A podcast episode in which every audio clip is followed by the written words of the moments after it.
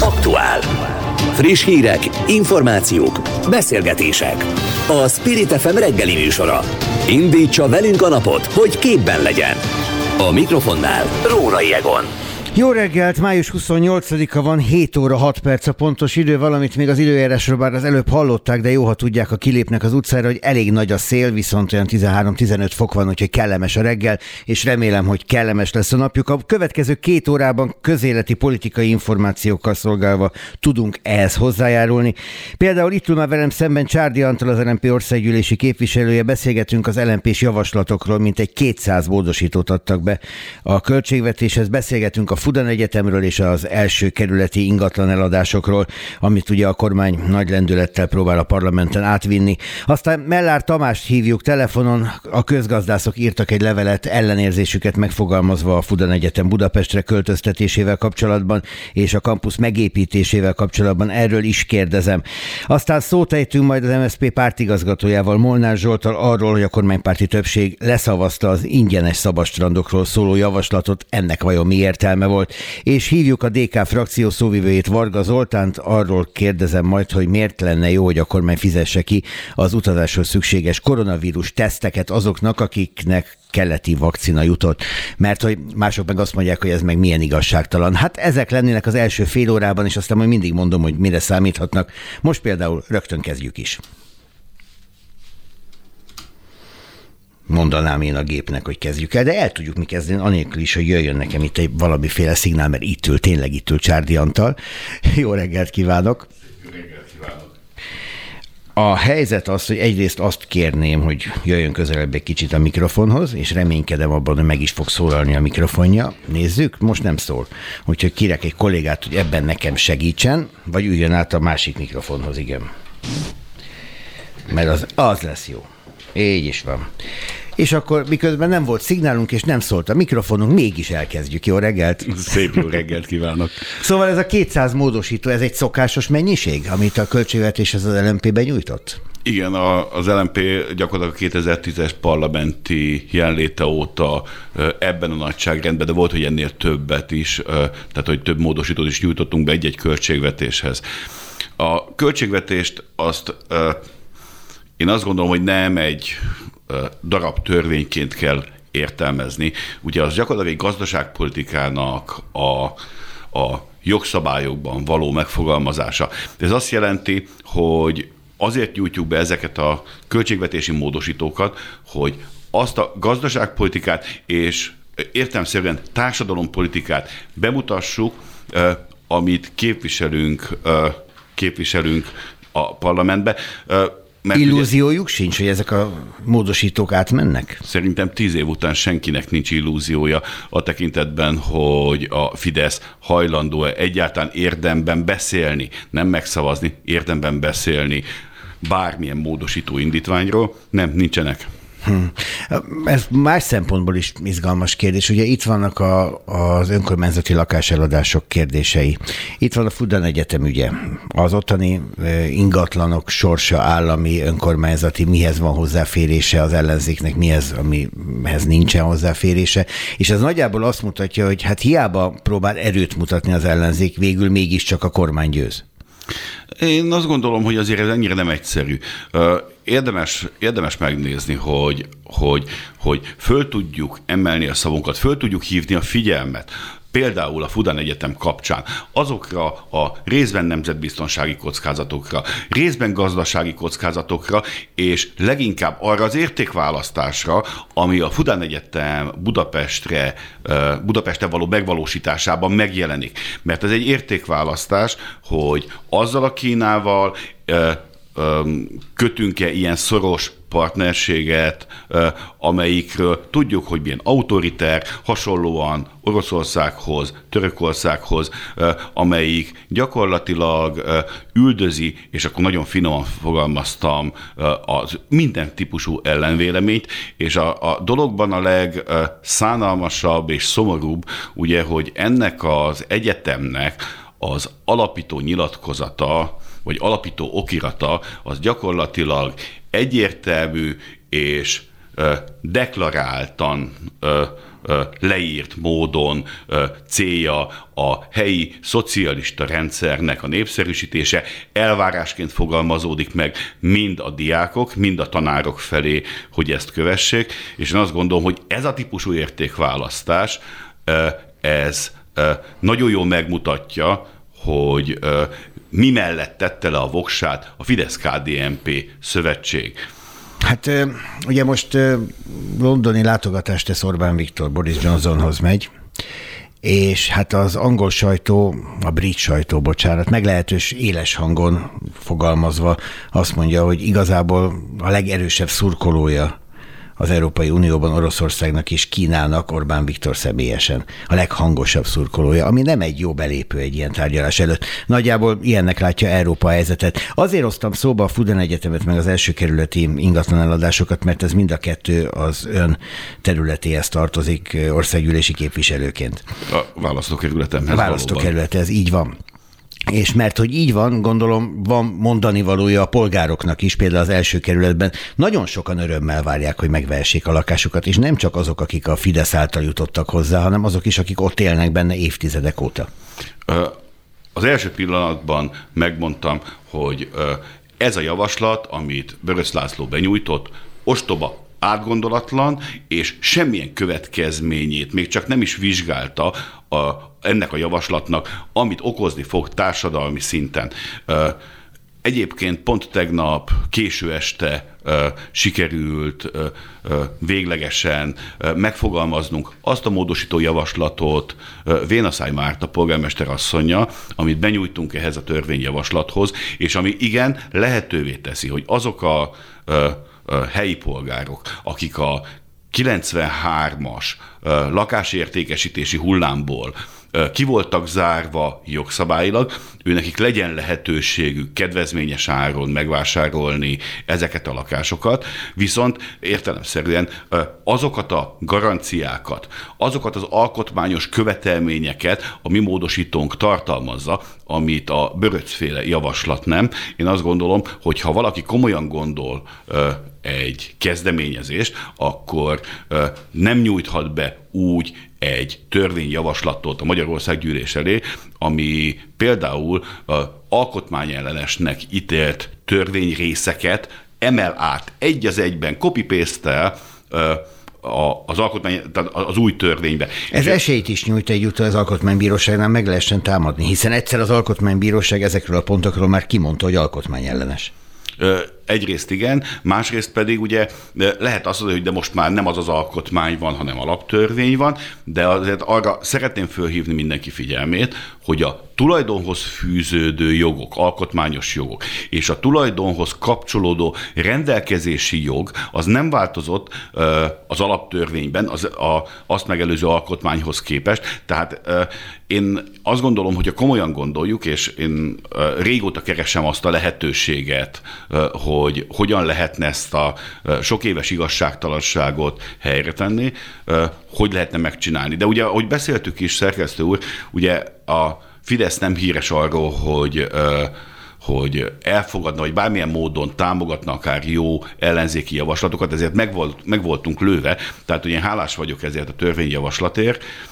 A mai napon benyújtásra kerül a módosító javaslat, és ez tényleg lehetővé fogja tenni, hogy jogszerűen a tulajdonosi jogokat nem sértve kerülhessenek birtokba azok a honfitársaink, akik tényleg 93-ban el voltak zárva. Ugye ez itt egy éles vonal lesz, tehát aki 93 után jutott az ingatlanhoz, ebből ő kiesik. Lehet, hogy úgy fog ez érezni némi igazságtalanság ez is, de ez egy később vizsgálható kérdés. Itt most egy, egy rohamszerű foglalással szemben kell egy, egy rohamszerű válaszlépést tenniük, ha jól értem. Ö, ugye egyrészt, egyrészt ö, én különbséget tennék, hiszen aki például 2000-ben jutott hozzá bérlakáshoz, az pontosan tudta, hogy egy bérleti jognak lesz a tulajdonosa, tehát annak ismeretében vásárolt bérleti jogot, hogy tudta, hogy a lakástörvény nem teszi lehetővé uh-huh. ennek a lakásnak a megvásárlás. Aki meg 93-ban bennült, kapott hajdanában egy tanácsi lakást, és miközben mindenki megvette a tanácsi lakását, ő kimaradt. Nem, és ő, azért, ő, mert a várban van az ingatlanja. Ezt viszont, ezt viszont azt gondolom, hogy orvosolni kell,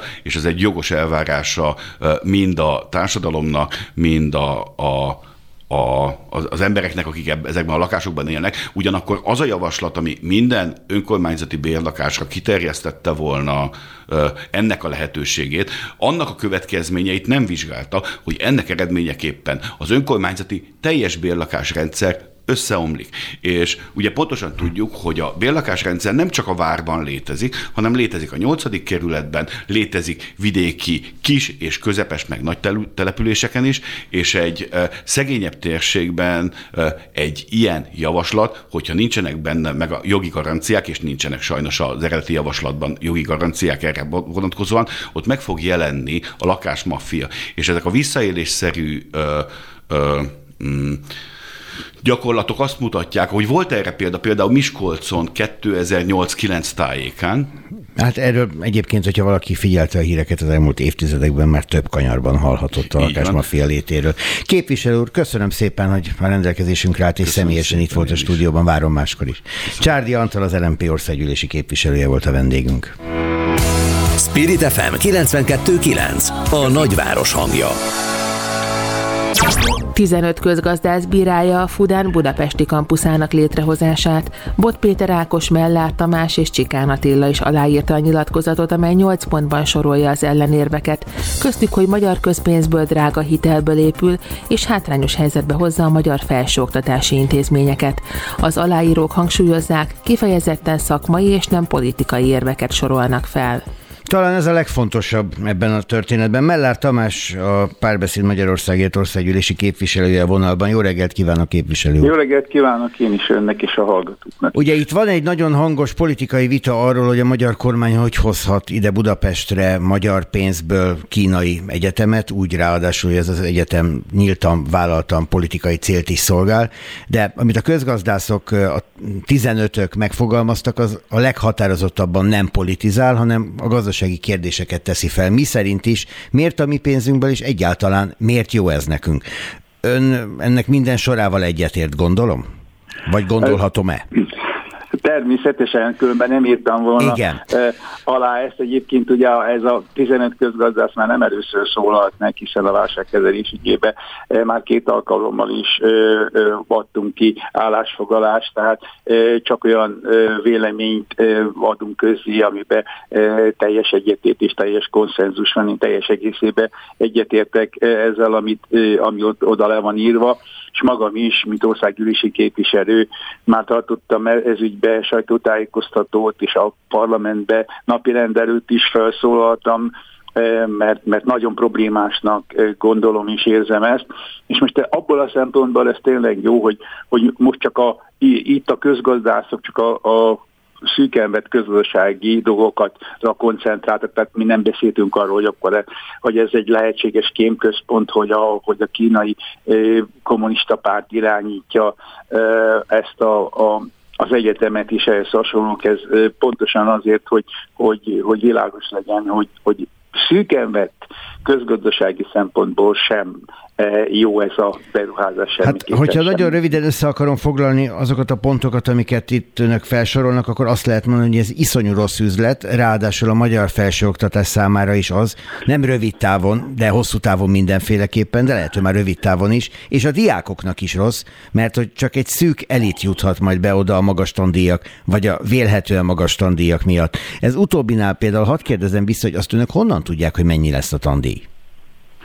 Hát erre vonatkozólag ö, ö, vannak már ö, ö, adatok, amelyek, amelyek nyilvánosan ö, hozzáférhetők, illetve hát ö, látható az, hogy, hogy, hogy maga, maga a Egyetem egyébként ö, hogyan is működik, tehát, tehát ezekből lettek ezek előhozva ezek az adatok, tehát az is, hogy az oktatóknak mekkora fizetést adnak, nyilván ott is egy, egy igen jelentős feszültség lesz majd, hogy a hazai egyetemi oktatók mennyit keresnek is ehhez képest a fudánosok, másrészt pedig a hallgatóknál is. Tehát ez a, ez a, ez a két-két és fél millió forintos ösztöndíj, ez nyilvánvalóan ö, ö, reális, és, és ez így van.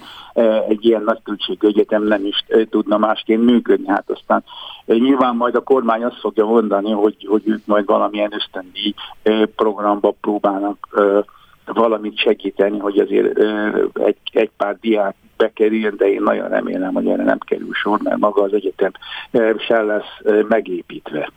Azt is írják, hogy hát úgy, nagyjából 100 milliárd forintot igényelne a következő 23-27 közötti időszakban a betelepülő egyetem működésének időszakában még mindig a magyar államtól ez a beruházás, aztán pedig évi 15,5 milliárd forintot. Mitől lesz ez jó üzlet? Ugye Palkovics László arról beszél, hogy ez egy nagyon gyorsan megtérülő vállalkozás. Miért?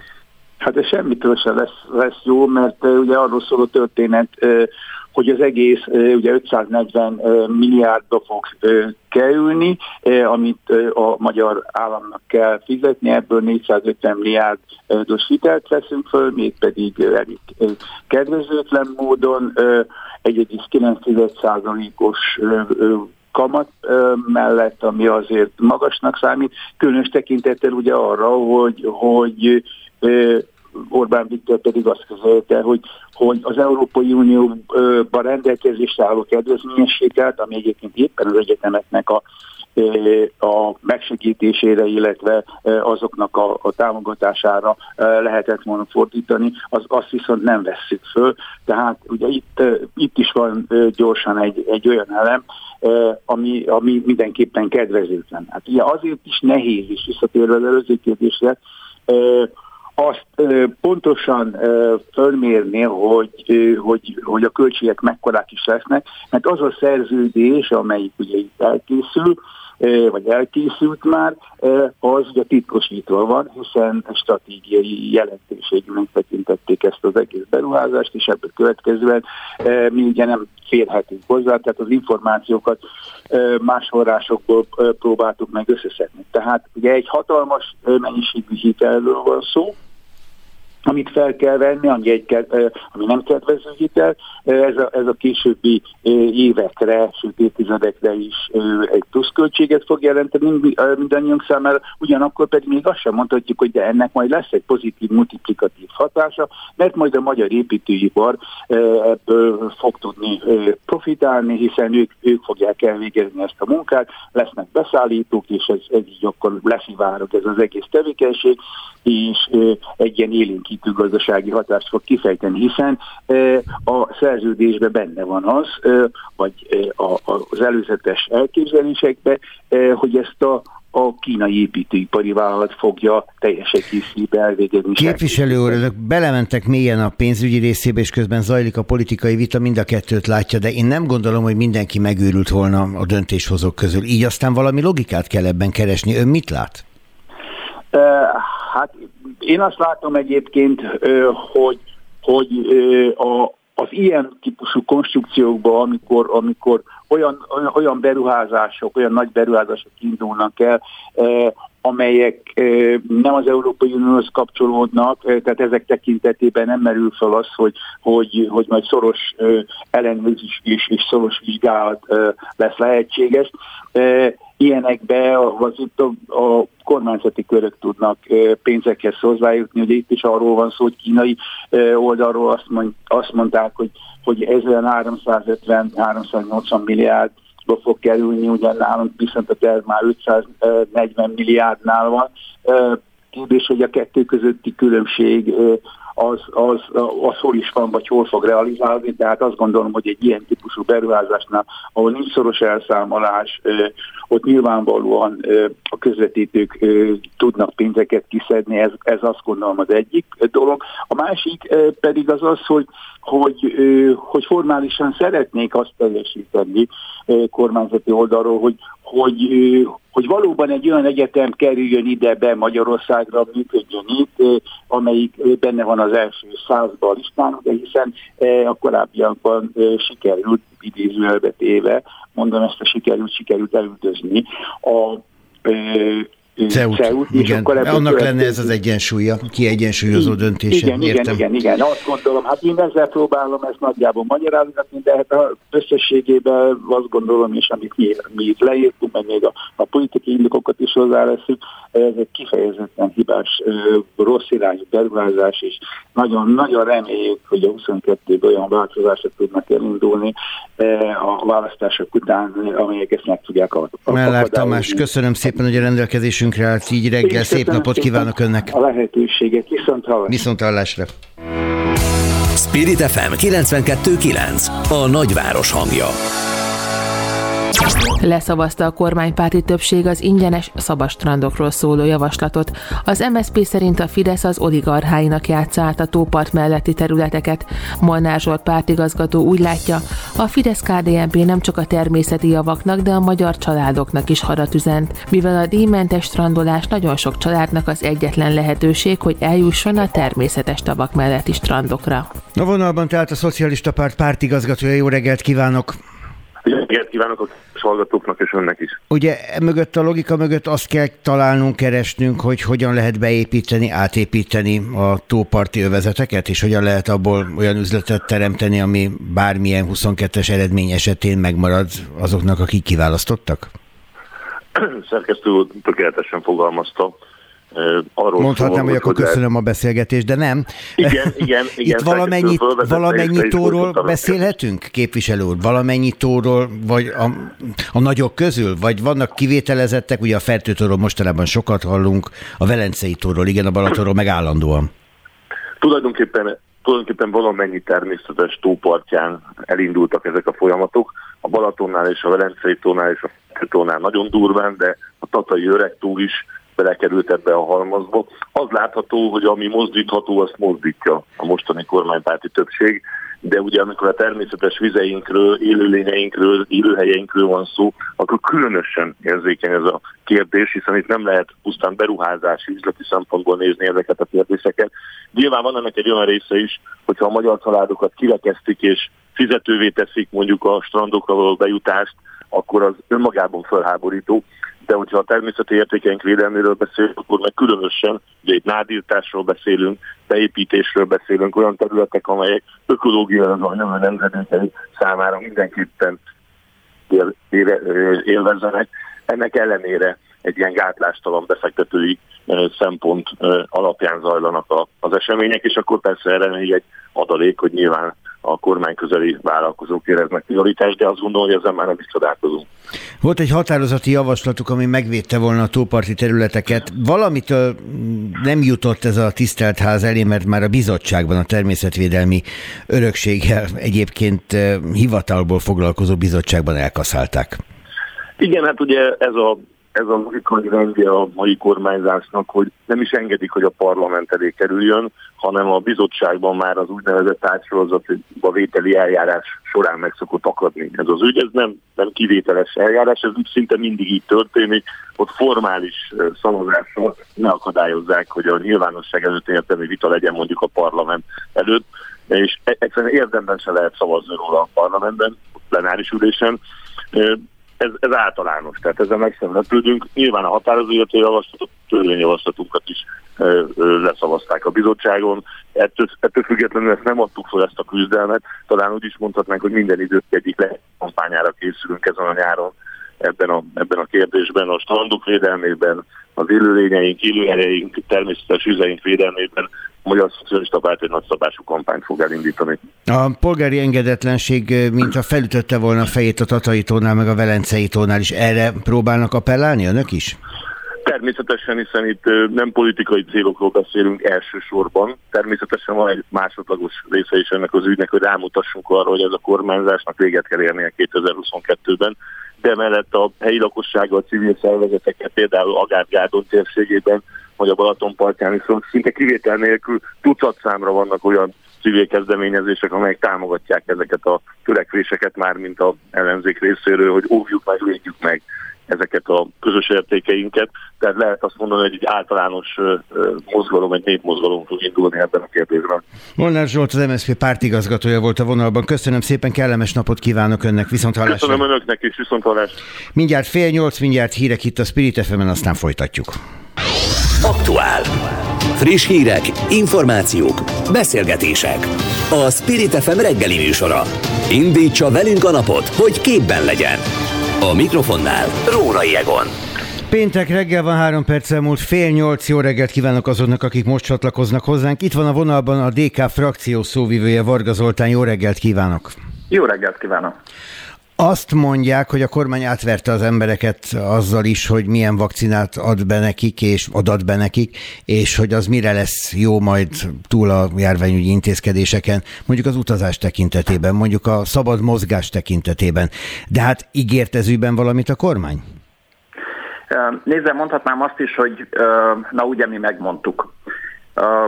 De nem vagyok elégedett, hogy ezt kell, hogy mondjuk, hiszen nagyon sok magyar embernek az életét nehezíti meg most a kormány őrült támogatásának az eredménye, hiszen rengeteg magyart csaptak be azzal, hogy jók lesznek a keleti vakcinák, és biztosan el fogják fogadni ezt Európa szerte. Ma már látjuk, hogy ez nem így van.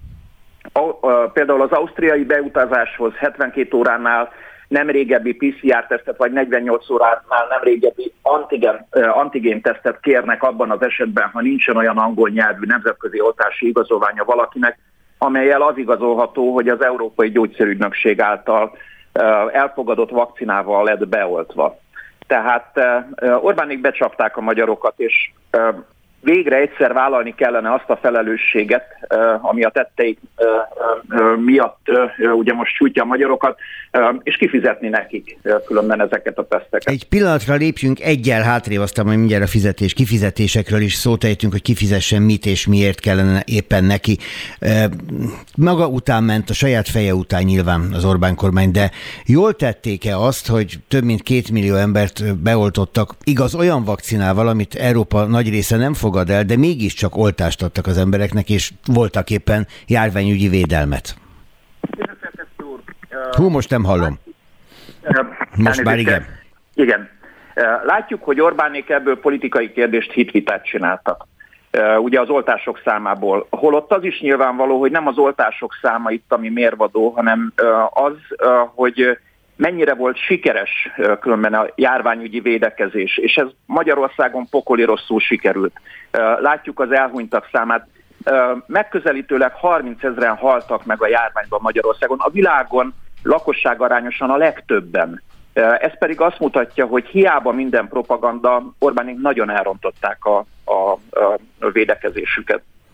Annak ellenére, hogy az oltási program jól haladt, és több mint 5 millió oltott van. Értem, Nézd, most, ön, ön így ha, látja. Ha, cini, ha cinikus lennék, akkor azt mondanám, hogy a műtét sikerült, csak a beteg nem élte túl. Na de, de hát reméle, de remélhetőleg ők túlélik. A kérdésem tehát az, hogy kinek kell fizetnie és mit. Ugye itt különböző előírásoknak kell megfelelniük azoknak, akik Európa különböző országaiba mennek. Ön azt mondja, hogy ha ez PCR-tesztet kell készítetniük, az ne az ő költségük legyen, az finanszírozza a magyar állam. Erre azt mondja a magyar államot képviselő kormányzat, hogy na de milyen alapon? Hát azon az alapon, hogy becsapták a magyar embereket. Mindenkinek azt ígérte Szijjártó külügyminiszter úr nagy mellénnyel, hogy el fogják fogadni különben a magyar oltásokat és az Orbán plastikot is, de hát kiderült, hogy például a, az Orbán plastika Magyarország által kiállított oltási igazolvány fabatkát nem ér legfeljebb, majd télen a, a jeget lehet kaparni az ablakról hiszen, hiszen egy nyelvű, nincsen angol nyelvű változat, és egyszerűen ez értelmezhetetlen a külföldi partnerek számára. Ha hozzáadjuk, hogy ráadásul az sincsen rajta feltüntetve, hogy milyen oltóanyaggal lett valaki oltva. És tudjuk azt nagyon jól, hogy Európa szerte, többek között Ausztriába is csak az Európai Gyógyszerügynökség által elfogadott vakcinával való oltást fogadják el, akkor ez kész dráma. Orbánik becsapták a magyarokat, ki kell, hogy fizessék ennek az árát, a következményeit. Nem lehet ráterhelni különben a, a gyanútan és becsapott magyar munkavállalókra, vagy utazni vágyókra azt a költséget, ami miattuk alakul ki. A véleménye szerint, amit egy sajtótájékoztatón és közleményben is kifejtett, tehát fizetnie kellene a magyar államnak ezeket a PCR-teszteket, nem hagyta szó nélkül ezt a Fidesz, ők azt mondják, meg nem hagyták a lehetőséget sem ki, hogy na ugye az oltás ellenes baloldal még most sem hagyott fel a vakcina ellenes tevékenységével. Aztán tesznek hozzá egy, egy zárójeles magyarázatot. Az igazság az, hogy számos országba lehet utazni, többik között Horvátországba, Törökországba és Csehországba, és nem sorolják fel azt a számos országot, ahova meg nem. Igen, de hát azért tegyük hozzá, hogy um, akár Mongóliába is utazhatnak Na, a, látja. Uh, azért ez őrület. Uh, ezek alapján, ez alapján, a logika alapján akkor a Fidesz kijelenti bátran, hogy például Ausztria is oltás ellenes, uh, Németország is oltás ellenes, Hollandia is oltás ellenes, és rengeteg sok Európai Uniós ország oltás ellenes csupán azért, mert a, biztonságos és bevizsgált vakcinákat fogadja el. Hát szó sincsen erről. Én erre azt mondanám, hogy nem mi vagyunk oltás ellenesek, hanem a Fidesz őrült meg teljesen. Ez a hibantságnak a csúcsa, amit ők produkálnak. Szemmel láthatóan nincsen nekik már kommunikációs témájuk, Ilyenkor jönnek a, a bugyuta és őrült milliárdokért készített gyurcsányfirmek, és ilyenkor jön ez a ostoba oltás ellenes propaganda. A gyurcsányfilmtől önök tartanak? Nem, bevallom őszintén, hogy én szánalmasnak gondolom ezt az egész próbálkozást. Régóta nem az a kérdés, hogy Gyurcsány elfogadható-e vagy nem, hanem az a kérdés, hogy Orbán Viktornak hány hónapja van még hátra e, a várba. E, ketyeg az óra, egyre kevesebb az idő, amit ő ott eltölthet. Én azt tanácsolnám különben Orbán Viktornak, hogy szép lassacskán kezdje el simogatni a székeket és minden olyan dolgot, ami a szívéhez jut, mert nem sokáig láthatja meg. Biztos örül ennek a tanácsnak. Varga Zoltán, a DK frakció szóvivője beszélt az előzőekben. Köszönöm szépen, hogy rendelkezésünkre Viszont hallásra. Viszont hallásra. Aktuális közlekedési helyzetkép a fővárosból, a BKK Info szakemberétől, a Spirit FM reggeli műsorában. Csúcsidő. Hát legalább süt a nap, ennek minden reggel mostanában tudunk örülni. Pongrász Dániel, jó reggelt, szia! Haló! Dani. Jó reggelt kívánok, köszöntöm a hallgatókat, itt vagyok. Én örülök neki, köszönöm szépen. Örülök, hogy itt vagy, megijedtem egy pillanatra. Nem, azt nem szabad. Ebben neked igazad van. Például autóvezetés közben sem. Viszont merre kell menni? Amerre az úti céljuk vezet, azt tudnám mondani, de van nehezítő körülmény, ugyanis hát elég sok helyen az ilyenkor szokásos reggeli csúcsforgalom van, főleg ugye az autópályák bevezető szakaszain, illetve mondjuk a budai oldalon a 10-es és a 11-es főúton a város határ közelében, a pesti oldalon pedig a Hungária körgyűrű és a Nagykörút szakaszai is hát eléggé telítettek. A szokásos mondhatni. Legyenek türelemmel, igen. Az Ugye az baleset nincs, mert ez egy fontos hír és egy fontos kérdés minden reggel, hogy merre ne a baleset miatt, de arról egyelőre nem jött hír. Balesetről most nincsen információnk, akkor a reggeli órákban volt villamospótlás Pesterzsébeten, de ez már megszűnt, ott helyreállt a forgalom. Tudunk előre nézni egy kicsikét, hogy mi lesz hétvégén? Ugye a hétvégén a forgalom általában kisebb, kivéve persze a kivezető szakaszokat, viszont néhány helyen nem lehet közlekedni autóval, viszont lehet sétálni, például a rakparton. Így van, a Pesti alsó rakparton még pedig egész hétvégére lezárják a Közraktár utca és a Margit híd közötti szakaszt, így gyalogolni és kerékpározni is lehet. A Budai alsó rakparton pedig a Jégverem utca és a Lánchíd között egy rövidebb szakaszon félpályás lezárás lesz, itt egy új gyalogátkelő helyet létesítenek majd. Tudunk valamit arról, mert hogy ezt a főpolgármesteri hivatal most folyamatosan hirdeti, hogy a Pesti rakpart átépítése a Margit híd környékén az mit jelent majd a közlekedőknek? Ez az év folyamán lesznek meg a tervek, egyelőre még csak marad ez a hétvégi korlátozás, azonban az év második felében majd elkezdik a, először útszűkület, sávszűkület, aztán majd idővel a egyéb nagyobb munkákat is. Köszönöm szépen. Ha nem lesz baleset, akkor simán új hírekkel majd a szokott időpontban várunk. Például mi egy óra múlva beszélünk, ha pedig valamiről van híred, akkor kérek, azt jelez nekünk menet közben is, és akkor azt rögtön elmondjuk a kedves hallgatóknak. Pongrász Dániel, BKK Info, köszönöm, szia! Szervusz! Spirit FM 92.9 A nagyváros hangja A vízközmű vagyont is átveheti az állam az önkormányzatoktól egy törvénymódosítás szerint. A változtatás mentesíteni az ellátás felelőssége alól az önkormányzatokat a vízközmű vagyon önkéntes átruházása esetén az állam számára. A hulladékgazdálkodás után így újabb közszolgáltatás kerülhet ki az önkormányzatok kezéből, amelyektől korábban már az oktatási és egészségügyi intézmények működtetését is átvette az állam. Hát ez első hallásra milyen nagyvonalú és kedves gesztus. Gémesi György a vonalban, a MÖSZ társelnöke, Gödöllő polgármestere. Jó reggelt kívánok! Jó reggelt kívánok! Ez a jóságos magyar állam segít az önkormányzatoknak, például a vízi közmű vagyon átadásával, vagy átvételével. Önök adnák szívesen például Gödöllőn? Azt kell látni és tudni, hogy a víziközmű, a vízszolgáltatás egy jelentős részét ma már az állami cégek látják el. Mi például a Dunai regionális vízműhöz tartozunk, tehát mi nekünk nincsen ebben a kérdésben a szolgáltatás tekintetében semmiféle kötelezettségünk. A szennyvízszolgáltatás esetében vannak önkormányzati tulajdoni részek, ez kétségen kívüli, tehát ott azért már mi is érintettek vagyunk. Tehát ez egy ennél sokkal bonyolultabb kérdés, hogy csak a, szol, csak a vízi közmű szolgáltatás és önkormányzati viszonylatban beszéljünk erről, mert itt vannak már jelentős részben állami vagyonok, tulajdonok. A probléma egyébként, ha bemegyünk a gyökerébe, ott keletkezik, hogy a vízszolgált, a ivóvíz szolgáltatásért az önkormányzat a felelős. Egy részének megvan hozzá a tulajdoni része, egy részének meg nincsen. Tehát ezt mindenféleképpen rendezni kell, egységessé kell tenni, vagy így, vagy olyan formában. Na most az a víziközmű szolgáltatói rész, amelyik egyébként önkormányzati tulajdonban van, az, annak az átétele azért hát kicsit ugye az államosítás részeként tekintendő, és, és nyilván az önkormányzatok egy része nem örömmel hallja ezt, mert abba a vagyonba ők rengeteg sok pénzt beletettek. Annak a fejlesztésébe, annak az amortizációjába és a szolgáltatásnak ma már ott sem ők határozzák meg az árát, és ott sem fedezi a szolgáltatás ára a szolgáltatás költségeit, mint a hulladéknál.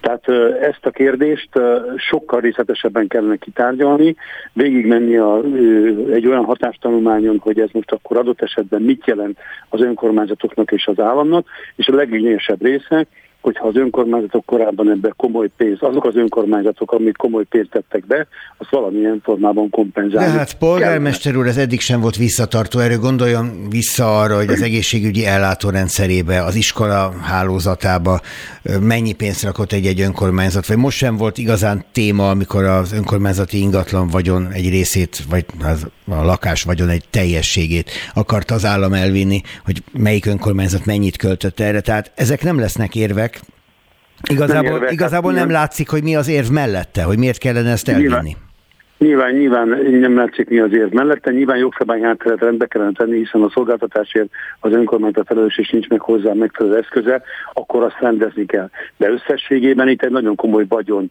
államosításáról van szó, ami a korábbiakban is az említett példákon keresztül e, már látszott, hogy annak az államosítási programnak a része, ami az önkormányzatokkal szemben stratégiának, stratégiát jelenti ma a kormányzat számára, Ebben egyébként pont a bérlakás vagyon volt egy nagyon komoly ügyenet, egy sejem zsínor az önkormányzatoknak, ami azt jelenti, hogy egy ezer milliárdos vagyon, ugyan nem az állam viszi el, de egész egyszerűen elherdál, és olyan feltételekkel adja el, vagy adatja el az önkormányzatokkal, amelyek messze nem merítik ki, a, a, amely ki, kimeríthetik a politikai, nyilván nem jogi, hiszen ha van rá felhatalmazás, akkor, akkor ez nem jogi alap, de kimerítheti a politikai hűtlen vagyonkezelés fogalmát. Ez ügyben Tehát... most megnyugodott? Mert mint hogyha egészen más lenne ez a törvényjavaslat, mint az első olvasata volt. Ugye most úgy látszik, hogy a világörökségi területre első ingatlanokról van csak szó, és az összes többiről nem amíg nem láttuk az írásos anyagot, addig még nyugalomra nincsen, pontosan ezért egy ma 10 órakor egy sajtóeseményt szervezünk az Ön Magyar Önkatok Szövetsége részéről, nyilvános sajtos esemény, ahol szakmailag szeretnénk egy hatás, egy rövid hatástanulmány alapján kibontani ezt a kérdést. Tehát azok a információk, amelyek most az elmúlt időszakban, ez egy, egy-két napban a Fidesz irányából napvilágot láttak, ezek megnyugtatóak lehetnek, de összességében, amíg ennek az írásos részét nem láttuk, addig az van érvényben, amit Börös László országgyűlési képviselő javaslatként, törvényjavaslatként beadott.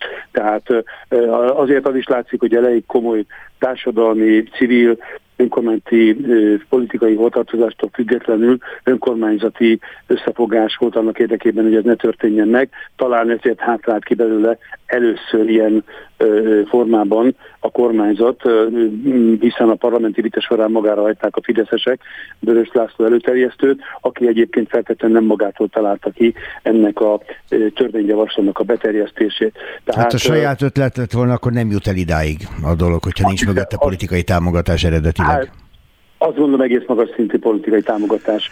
De mi ennek a magyarázata? Polgármester úr, valamitől az önkormányzatok most már tíz éve ellenségszámba mennek a kormányzat számára. Ezt a kormány nyilván mindig tagadja, de közben az önkormányzati vagyont gyűri maga alá. Lényegében lassan egy hivatali épületük van, és semmi más.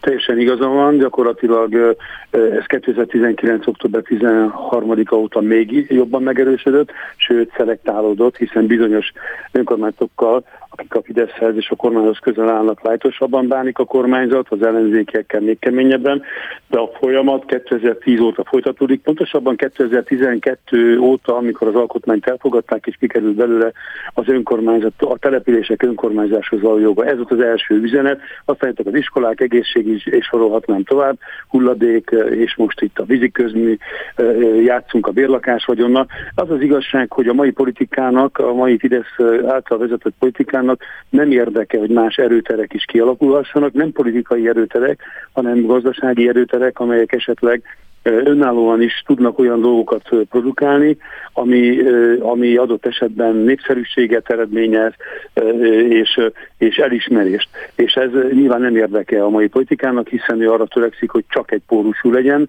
csak ott a pártközpontban dőlhessenek el dolgok, és az alapján működjenek az önkormányzatok. Volt már ilyen Magyarországon, ezt hívták középkárdári korszak tanácsrendszerének. Ez egy kommunista módszer, ezt nyilván valakik jól tanulmányozták, az idősebbek emlékeznek, erre a fiatalabbak nem. Én emlékszem arra, amikor ezek így működtek, bár akkor még nem voltam a tanácsi, akkori tanácsi vagy a mostani önkormányzati rendszer közelébe, de világosan látszik az a típusú stratégia, ami azt jelenti, hogy egypólusú legyen a politikai irányítás, és ne lehessen még véletlenül se, nem pártpolitikai, de más tekintetben erőteret kialakítani. Pedig azt világosan látni kell, hogy mi települési vezetők választott emberekként a település lakói által vagyunk megválasztva, azért, hogy az ő érdekeiket képviseljük. Ezt kell világosan látni az embereknek, hogy én nem magamért harcolok, hanem az én fizetésem nem lesz köbb vagy kevesebb, ha elviszik a vízi közmű vagyont, vagy a bérlakás vagyont,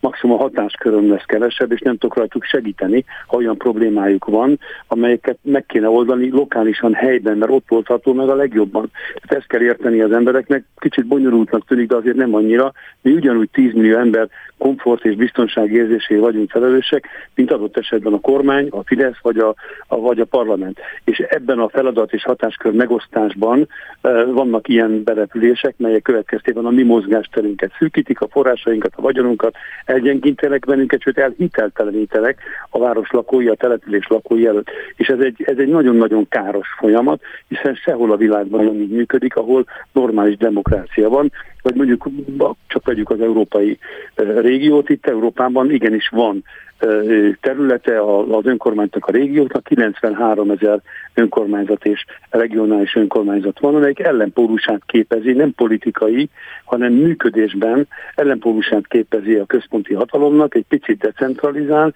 és meg vannak osztva a feladatok, a források, és nyilván ennek tekintítve jól működnek. Nagy fiókot nyitottam ki önni, nem hogy fiókot, egy egész szekrényt, amikor megkérdeztem, hogy ez miért lehet a kormány szándéka. Köszönöm szépen, hogy elmagyarázta a Magyar Önkormányzatok Szövetségének társelnöke volt a vonalban. Gémesi György, szép napot önnek! Köszönöm szépen, további szép napot kívánok! Üzleti szektor. A Spirit FM reggeli műsorának gazdasági percei. Üzleti információk, ingatlan piaci adatok, pályázati lehetőségek, gazdasági hírek. Minden, ami anyagilag fontos lehet. Sándorfi Balázs a vonalban jobbulást kívánok. Ezek szerint meg van fázva. Jó reggelt! Köszönöm szépen, jó reggelt! A bankmonitor.hu ügyvezetőjeként köszöntöm Önt, és a hitelmoratórium ágas-bogas ügyeiről fogunk beszélgetni. Először is talán arról, hogy ez úgy alakult-e vajon, ahogy a kormány akarta, vagy úgy, ahogy a bankok inkább. Rossz a bankoknak, most kicsit távolról indulunk, én tudom, de mint hogyha itt lett volna egy vita, vagy sem? Attól függ, hogy melyik szakaszról beszélünk, szerintem nézzünk előre. Ugye a bank, bankok azt szorgalmazták, hogy a hitelmoratórium év közepétől, június végétől úgy hosszabbodjon meg, hogy a rászorulók tudjanak bent maradni. Ez logikus, hiszen hogyha mindenki automatikusan bemaradhat, akkor egy tehetetlenségi erő az adósok jelentős részét bent tartja. Tudjuk azt, hogy jelenleg az adósok 54%-a él ezzel a lehetőséggel, holott azt is tudjuk, hogy ennél lényegesen kevesebb embernek romlott a fizetési háttere. Elnézést. Tehát, Mondom én, hogy jobbulást. Igen, köszönöm. Tehát alapvetően, alapvetően azt kellene látni, hogy azoknak kellene bemaradni a moratóriumba, akiknek valóban védelemre van szükségük, és ezt egy automatikusan mindenki számára meghosszabbított moratórium nem tudja szolgálni, mert a tehetetlenség bent tartja az adósokat, ki tud alakulni egy hibás biztonságérzet, vagy fals érzet, hogy, az, hogy nem kell ezt a hitelt most fizetni, az állam egyébként is megment, hogyha gond lenne a fizetőképességemmel. Ez, nem, ez, ez így ebben a formában nem feltétlenül oké. Okay. Én azt gondolom, hogy mindenkinek szembesülnie kell azzal, hogy ezt a hitelt vissza kell majd fizetni, akkor is, ha most ezt nem teszi és most is gyűlik a kamat a hiteltartozáson. Igen, hát ez a legfontosabb kérdés, hogy majd egyszer, amikor végül is ezek a moratóriumot igénybevevő adósok végül visszamennek a bankrendszer fizetői közé, akkor többet kell fizetniük. Nem egyenként havonta többet, arról ugye törvény szól, hogy ez nem így lesz, hanem tovább, tovább, tovább, évekkel hosszabb ideig.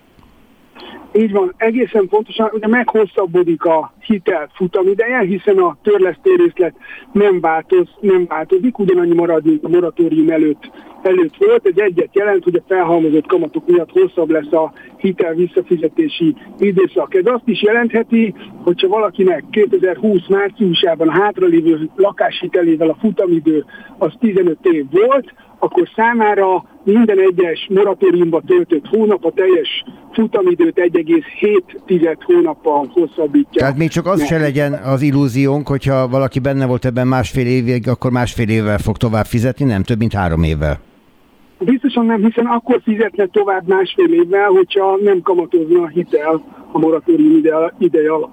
Mi lesz azokkal, akik a hitelmoratórium végén ott maradnak fizetésképtelenül? Ugye most kaptak másfél év laufot, de lehet, hogy ez semmire nem volt elég számukra. Én, én megmondom őszintén, hogy a jelenleg legnagyobb kérdés az az, hogy mi fog történni, most a részletszabályokat nem tudjuk. Elvileg ugye a moratórium meghosszabbodik június, június végéről augusztus végéig, és itt most a részletszabályokra vár a bankszektor és az adósok is, hogy mégis milyen formában maradhat bent, aki bemaradhat, mi fog változni, kell-e nyilatkozni, nem kell nyilatkozni. Tehát alapvetően én azt gondolom, hogy itt van egy nagyon komoly nyitott, nyitott kérdéskör, amire választ kellene kapni.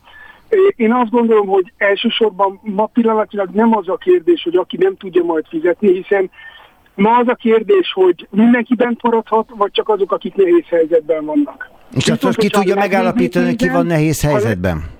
Tehát azt minek alapján állapítja meg a bank, hogy valaki ténylegesen nehéz helyzetben van-e, vagy mit tudom én most éppen a gyerekének a tandíját fizeti be, és emiatt szeretne még pár hónapot nyerni? Hát ugye a nehéz helyzet az nem feltétlen bemondás alapú, hogy rosszul érzem magam, mert tüszentettem kettőt, hanem alapvetően azért ugye van egy megszerzett jövedelem. És ez, ez a jövedelem megjelenik a bankszámlán.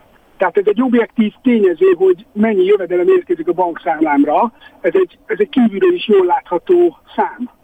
Ez csökkent ahhoz képest, amikor felvettem a hitelt vagy a koronavírus előtti időszakhoz képest milyen, milyen mértékben csökkent, ez objektíven megállapítható. Hát igen, de mondjuk, ha valakinek a házastársa közben elvesztette az állását, akkor lehet, hogy az ő fizetése nem csökkent, és ő az adós, de a családi vagyon, vagy a családi bevétel az alaposan megcsapant. Ilyen módon persze ez egy szubjektív érzület, de a bank erre mégsem lát rá.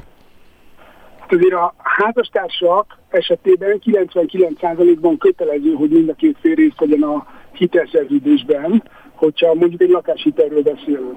E, tehát e, látja, tehát, és itt a családi vagyon, családi jövedelem szint egészen egyébként az elbírálás alapja, akkor is, amikor a hitelt kérik az adósok, tehát pontosan, lát, pontosan szerepet játszik a házastársnak a jövedelme is, amikor elbírálja a bank a kérelmet. Azt gondolom, hogy ez az információ is rendelkezésre tud állni. Mennyire lesznek szigorúak a bankok? Nem a moratórium kérdésében, hanem a moratórium lejárta után a fizetési készség tekintetében. Hát én, én azt gondolom, hogy ez ugye ez így azért a mai állapotok szerint ez egy 2022 június végi kérdés. Az, hogy mennyire lesznek szigorúak, én azt gondolom, hogy két dolog. Egy, valamilyen formában újra kell, hogy kezdjék az adósuk a, a fizetést. A kettes számú szempont, hogy a banknak nem okozhat nagyobb veszteséget semmi, mint egy nem fizető adós.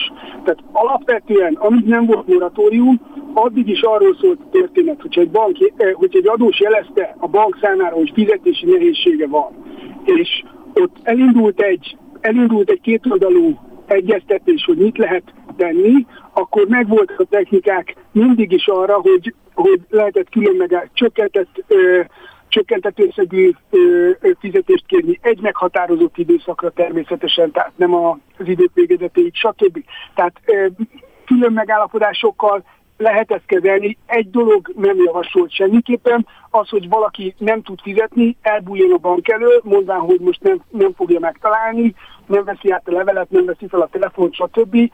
Ez a legrosszabb, ez a legrosszabb technika, vagy taktika, amit egy adós el tud, el tud, el tud követni. Egy biztos, hogy itt, itt, itt hogy is mondjam, többségében magántulajdonban, kisebb részben állami tulajdonban lévő bankok hiteleznek, és ezeknek a bankoknak felelőssége van a betétesek pénze iránt, tehát kötelesek azt a hitelkövetelést úgymond a törlesztést kikényszeríteni az adósból, amivel amivel az adósok rendelkeznek. Magyarán kegyelmet senki ne várjon, ha jól értem a szavait, viszont hogyha valami baj van, akkor ne lapítsunk, hanem induljunk el a bankfiókba és próbáljunk ügyesen tárgyalni. Én nem tudtam volna ilyen tömören és jól. Dehogy nem. Sándorfi Balázs, köszönöm szépen, a bankmonitor.hu ügyvezetője ilyen formában állt a rendelkezésünkre. Örülök, hogy velünk volt ma reggel. Minden jót. Viszontalás. Aktuál. Friss hírek, információk, beszélgetések. A Spirit FM reggeli műsora. Indítsa velünk a napot, hogy képben legyen. A mikrofonnál Rórai Egon. Jó reggelt kívánok, 8 óra után 6 perccel köszöntöm Önöket ezen a pénteki napon, amikor egészen kellemes az időjárás, 15 fok körül van most a hőmérséklet, és amikor Csuha Ildikó kolléganő magára vállalta azt a feladatot, hogy hallgassa helyettünk Orbán Viktort a Kossuth Rádióban adott szokásos péntek reggeli interjúja keretében, amelyet azzal kezdett, hogy jó napunk van. Hát remélem, hogy mindenkinek jó napja van, például Csuha Ildikónak is. Szerbusz Ildikó, jó reggelt kívánok! Szerbusz, jó reggelt, és üdvözlöm a kedves hallgatókat. Valóban szépen süt a nap, bár korán kellett most is kelni, mint ahogy ti is korán keltetek, valóban minden pénteken tudósítjuk. Legtöbbnyire Szabó Bianca kolléganőmmel Orbán Viktor interjúját. No most, ugye ő azzal kezdte, hogy jó napunk van, de kifejezetten a járványra gondolt, és nem annyira a napsütésre. Arról beszélt, hogy ezer alá csökkent a kórházban ápolt betegek száma, 121-en vannak lélegeztetőgépen, és jöttek sorban az adatok. Egyúttal meg felmutatta azt is, hogy mennyire jó nyilván a kormányzati védekezés. Így van, és a számok, amiket ő sorolt, nagyon jók valóban, ennek valamennyien örülhetünk, viszont az, amire eddig ugye mondtam, hogy nagyon hosszú ideje tudósítom ezeket az reggeli Orbán interjúkat, és arra még nem nagyon volt példa, hogy az első válasz a majdnem 10 percesre sikerült, és ebben végig az oltás mellett kampányolt. Tehát elmondták, hogy egy nap alatt tegnap 150 ezeren oltatták be munkákat, mégis ez egy, ez egy nagyon hosszú speech volt, vagy válasz volt, és, és kifejezetten arra tört, hogy minél többen oltassák be magukat. Azt mondta el, hogy még három millióan vannak, akiknek meg kellene kapniuk az oltást, és ők ne blazírozzanak arra, hogy meg lesz a nyári immunitás. Aztán a klímavédelem, amely egyre fontosabbnak látszik a kormányzati kommunikációban. Nyilván rossz indulatú az az ellenzéki megközelítés, hogy azért, mert erre a célra rengeteg ingyen forrás van az Európai Unióból, de azért ez most került elő ilyen mértékben, és hát Orbán Viktor sem először beszél erről. Nem, nem.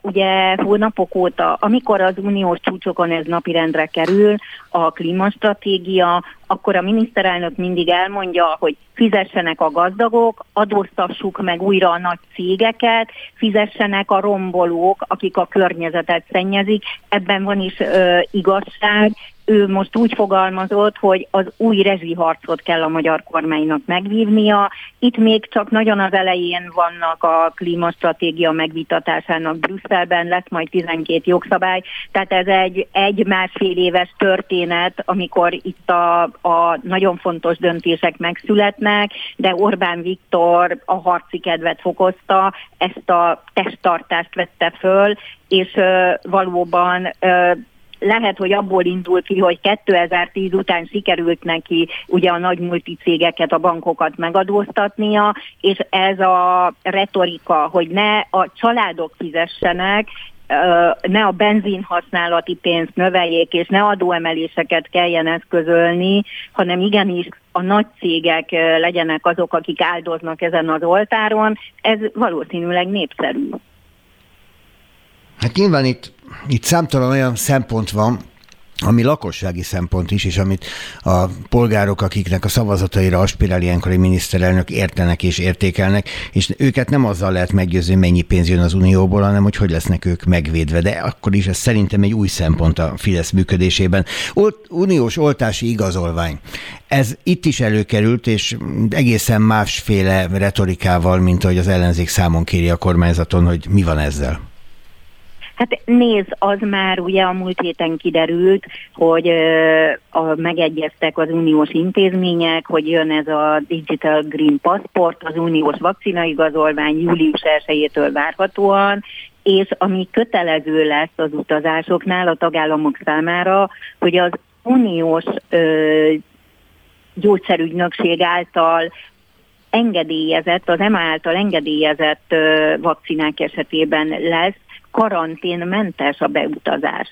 És Ugye ezek a Pfizer, AstraZeneca, a Moderna, Johnson Johnson viszont nem vonatkozik, ez a kötelező en karantén és egyéb járványügyi korlátozások nélküli beutazási engedélyezés, ez nem vonatkozik a keleti vakcinákra. Orbán Viktor most azzal nyugtatott meg mindenkit a rádiós interjújában, hogy ő is kínai oltást kapott, és úgy fogalmazott, nem vagyok bolond, nem estem a fejemre, hogy elzárjam magam az utazást. Hát ő neki nem tehát... is kell, mert diplomáciai mentessége van, tehát diplomata útlevéllel oda megy, ahova akar. Hát nyilván Ezt gondolom elfelejtette hozzátenni. Brüsszelbe is így utazott, és ö, ma utazik Londonba Boris Johnsonhoz tárgyalni. Ö, az teljesen igaz, hogy mindenki szabadon utazhat, viszont az már nem mindegy, hogy PCR-tesztek kellenek-e, karanténkötelezettség kell -e, de Szijjártó Péter egyre több kétoldalú megállapodást köt, ugye most már Szlovákiával is megvan ez a megállapodás, ezzel nyugtatta a miniszterelnök a rádió Na és végezetül pénz, pénz, pénz a második negyedév gazdasági adataira tett jóslatot Orbán Viktor. Egyébként hozzáteszem egy korrekt mondattal, hogy nagyon mélyről jövünk, tehát könnyű jó eredményt felmutatni. Így van, ő nagyon bizakodó a második negyedévi adatokat tekintve, és mi is bizakodóak lehetünk, tehát az első negyedévi adatok sem voltak rosszak. Itt elmondta, hogy nyilván mindenkit meggyötört ez az elmúlt időszak, amikor védekezésben vagyunk, akkor nem vállalkozunk, és ő azonosult, volt egy érdekes félmondata, azonosult a bérből és fizetésből élőkkel, mert azt mondta, hogy ő maga is így él, ő maga is ehhez a csoporthoz tartozik. Értem. Na jó. De nagyon optimista volt. A végén természetesen az összödi beszéd évfordulóját, a 15. évfordulóját nem uh, hagyták figyelmen kívül. Nagy Katalin is rákérdezett, a miniszterelnök is hosszan beszélt erről az interjúja végén, és hát uh, azt mondta, hogy uh, döbbenetes számára, hogy most ugyanazzal a Gyurcsány Ferenccel kell harcolnia, hiszen ő a főnök az ellenzéki oldalon, akinek szerinte meg kellett volna buknia nyilvánvalóan az ötödi beszéd után, és nem lehetne már ma már a, a közéletnek a politikusa. Nyilván nem fog kiadni egy ilyen politikai zicsert egy évforduló kapcsán. Londonba utazik ma, erről már említettél egy mondatot. Azt elmondta, hogy mi célból, milyen tárgyalásai lesznek, mert szerintem miután ott van vagy félmillió magyar, vagy legalábbis ha most nincs is ott, de érintettsége, érdekeltsége van ennyi magyarnak, igenis nagyon fontos, hogy milyen lesz az Egyesült Királysággal a magyar államnak a kapcsolata. Igen, igen, ezt konkrétan nem ecsetelte, hogy itt milyen javaslatok, vagy mik lesznek a tárgyalási napi rendi pontok.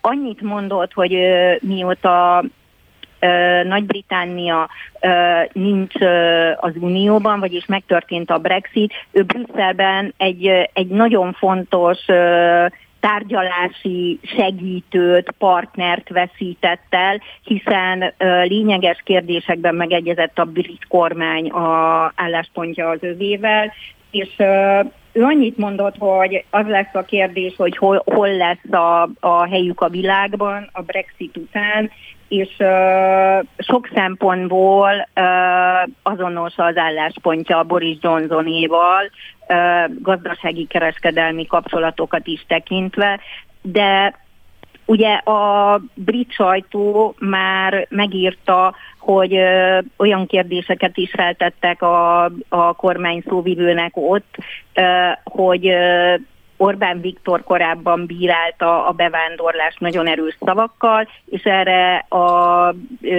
Downing Street szóvivője megjegyezte, hogy a mai tárgyaláson nem lesznek szégyellősek, és olyan kérdéseket is fel fognak természetesen vetni Orbán Viktornak, amiről korábban úgy gondolták, hogy nem piszi a migrációval kapcsolatban. Na jó, lépjünk ki ebből a mai interjú keretből, Orbán Viktor Kossuth Rádiós interjújából, mert van itt egy másik téma, te hoztad azt a hírt, hogy megváltozik az önkormányzati ingatlanokkal kapcsolatos törvényi elképzelés, és olyan keretet kap, amely csak a világörökség részére érint, részéként érintett területeken adja lehetőségként, sőt, kötelezi az önkormányzatokat az ingatlanok eladására.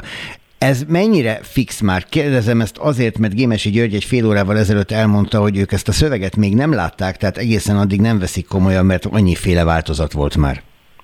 Nézd, ezt a módosító indítványt én sem láttam még, bár lehet, hogy már ott van a parlamentnek a honlapján. Azt én azt gondolom, hogy ez teljesen biztos, hiszen nem csak Kocsis Máté frakcióvezető tájékoztatta erről, csütörtök este, vagy szerda este a Fideszes képviselőket, hogy a kormánynak ez az álláspontja és ezt tudja támogatni.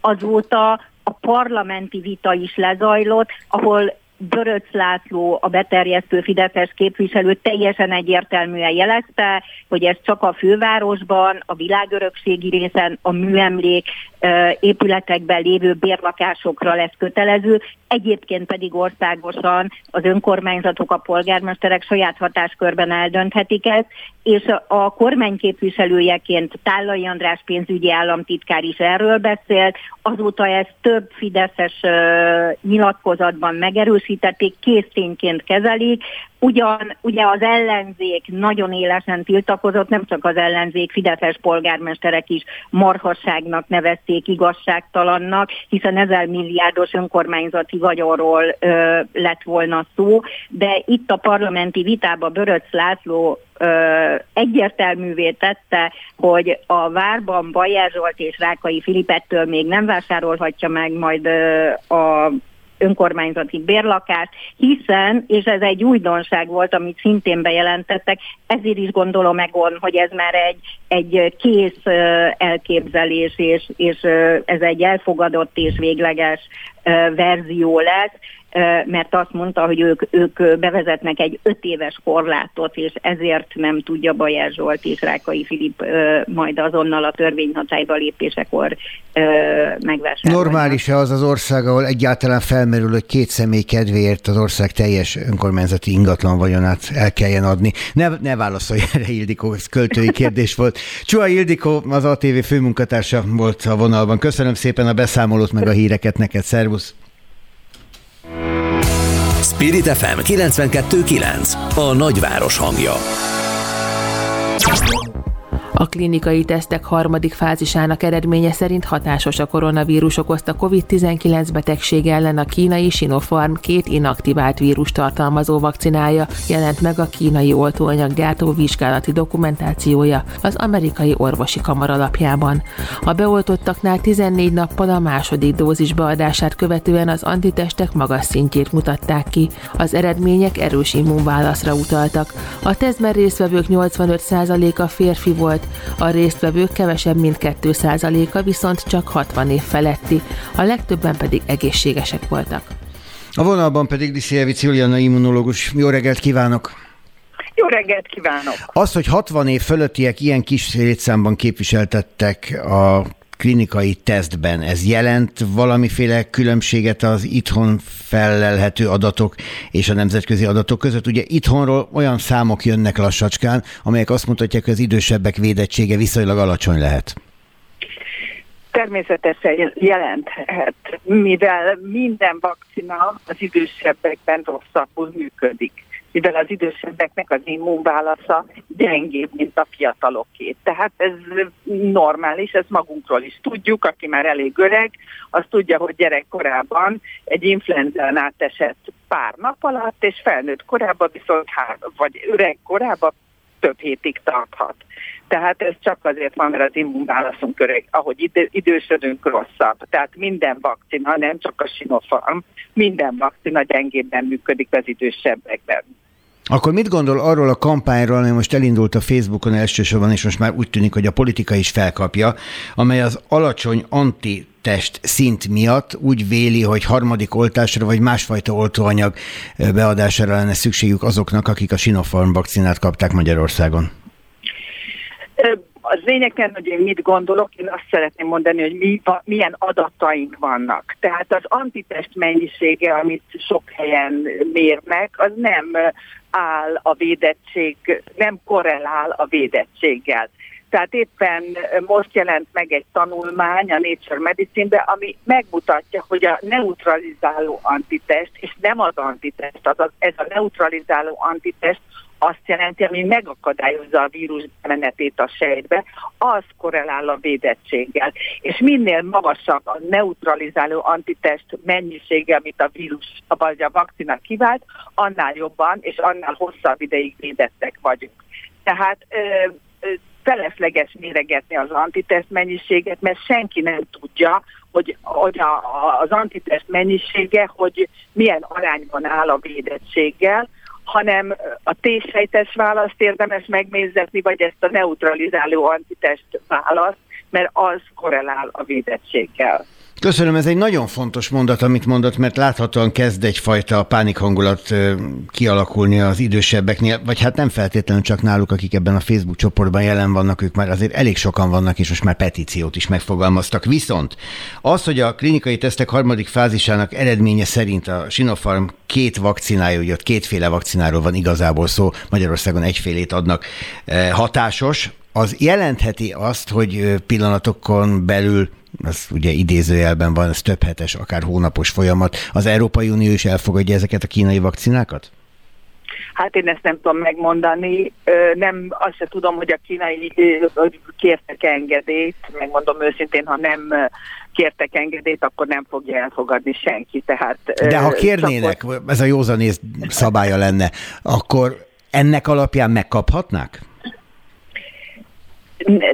Sok mindentől függ, hogy megkaphatnánk-e az engedélyt nem csak a hatásosságtól, hanem a biztonságosságtól és a minőségtől is. Úgy gondolom, hogy hatásossági adatok rendelkezésére állnak, és úgy gondolom, hogy nincs sok különbség például az AstraZeneca és egy, a kínai Sinopharm hatásossága között. Kettő, a biztonságosság az egyértelmű, hogy a kínaiak a vakcina, Sinopharm nagyon biztonságos, és a harmadik, amit a hatóság vizsgálni fog, a minőség, ami, amit hát én úgy gondolom, hogy jó minőségű, de hát én nem voltam ott hmm. auditálni, hogy meg tudjam, hogy milyen. Arról van már adatunk, ami eligazít minket, hogy meddig védettek azok, akik be vannak oltva? Mennyi ideig tarthat az ő védettségük? Fél év, egy év, ki tudja? Hát nagyon köszönöm. Hát nyilván, hogy csak arra van adat, ami, amire van. Tehát most az első vakcina, azt nem a Pfizer volt, amit elkezdtek vizsgálni. Tehát gyakorlatilag az is, azt sem tudjuk, hogy egy évig tart-e a védettség, de mivel ugye annyi adatunk nincs, de az biztos, hogy ami most jött ebbe a tanulmány, hogy minél nagyobb a az immunválasz, minél erősebb az immunválasz, annál lassabban csökkenhet az, az a védettség szintje. Tehát azok a vakcinák, amik erősebb immunválaszt csinálnak, valószínű, hogy hosszabb ideig védenek. Az, hogy mekkor, mennyi ez a hosszú idő, hogy ez egy év, két év, öt év, arra nincs még adat. Várjon egy pillanatra, akkor ez valami mást is jelent. Hogyha én be vagyok oltva, és meg sem kottyant a két oltás, más pedig be van oltva, és napokon keresztül rosszul volt. Ez egy ilyen formán is megjelenő különbség lehet? Tehát aki, akinek meg sem kottyant és büszkélkedett, na őt kell újraoltani viszonylag gyorsan? Nem, erre nincs adat, hogy akinek meg sem kottyan, az azt jelenti, hogy, hogy rossz az immunválasz kialakulása, tehát erre nincs adat, ezt meg kell mérni, nem tehát nem feltétlenül függ ez a kettő össze egymással, nem, hogy megérezte nem. a... Nem, az nem. ember maga. Nem, egyáltalán nem. Köszönöm szépen, szokás szerint fontos dolgokat tudtunk meg öntől, örülök, hogy itt volt velünk. Köszönöm, viszont hallásra. Liszievic Juliannával, immunológussal beszélgettem, viszont hallásra. Spirit FM, ahol mindenki szóhoz jut.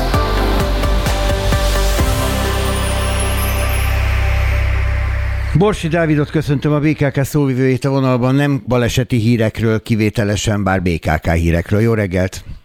Jó reggelt kívánok, köszöntöm a kedves hallgatókat. Tisztázom pár dolgot. Híreket, ne is, ne is, ne is. Ha le, remélem azért, mert nincs is. Szóval... Nem tudok róla egyelőre. Maszk használat a BKV járműveken. Ugye itt felmerül az, hogy a vezetőknek nem kell maszk, a megállóban nem kell maszk, akkor miért kell fönn a buszon mondjuk. Pedig ezek a szabályok viszonylag világosak, mert hogy zárt térnek minősül a BKV járműve, vagy a BKK járműve, tehát ott nyilván, mint mindenhol máshol kellene. Értik ezt az emberek?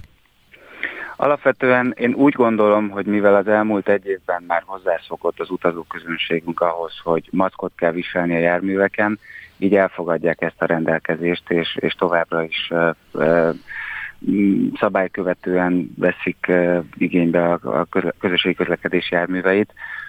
De kétségtelen, hogy egy józaneszű ember gondolkodásában felmerülhet a kérdés, hogy, hogy, hogy akkor, akkor most mi a helyzet a járművekkel kapcsolatosan, de ezeket a kételyeket szeretném eloszlatni, hogyha valakiben felmerült volna a kérdés.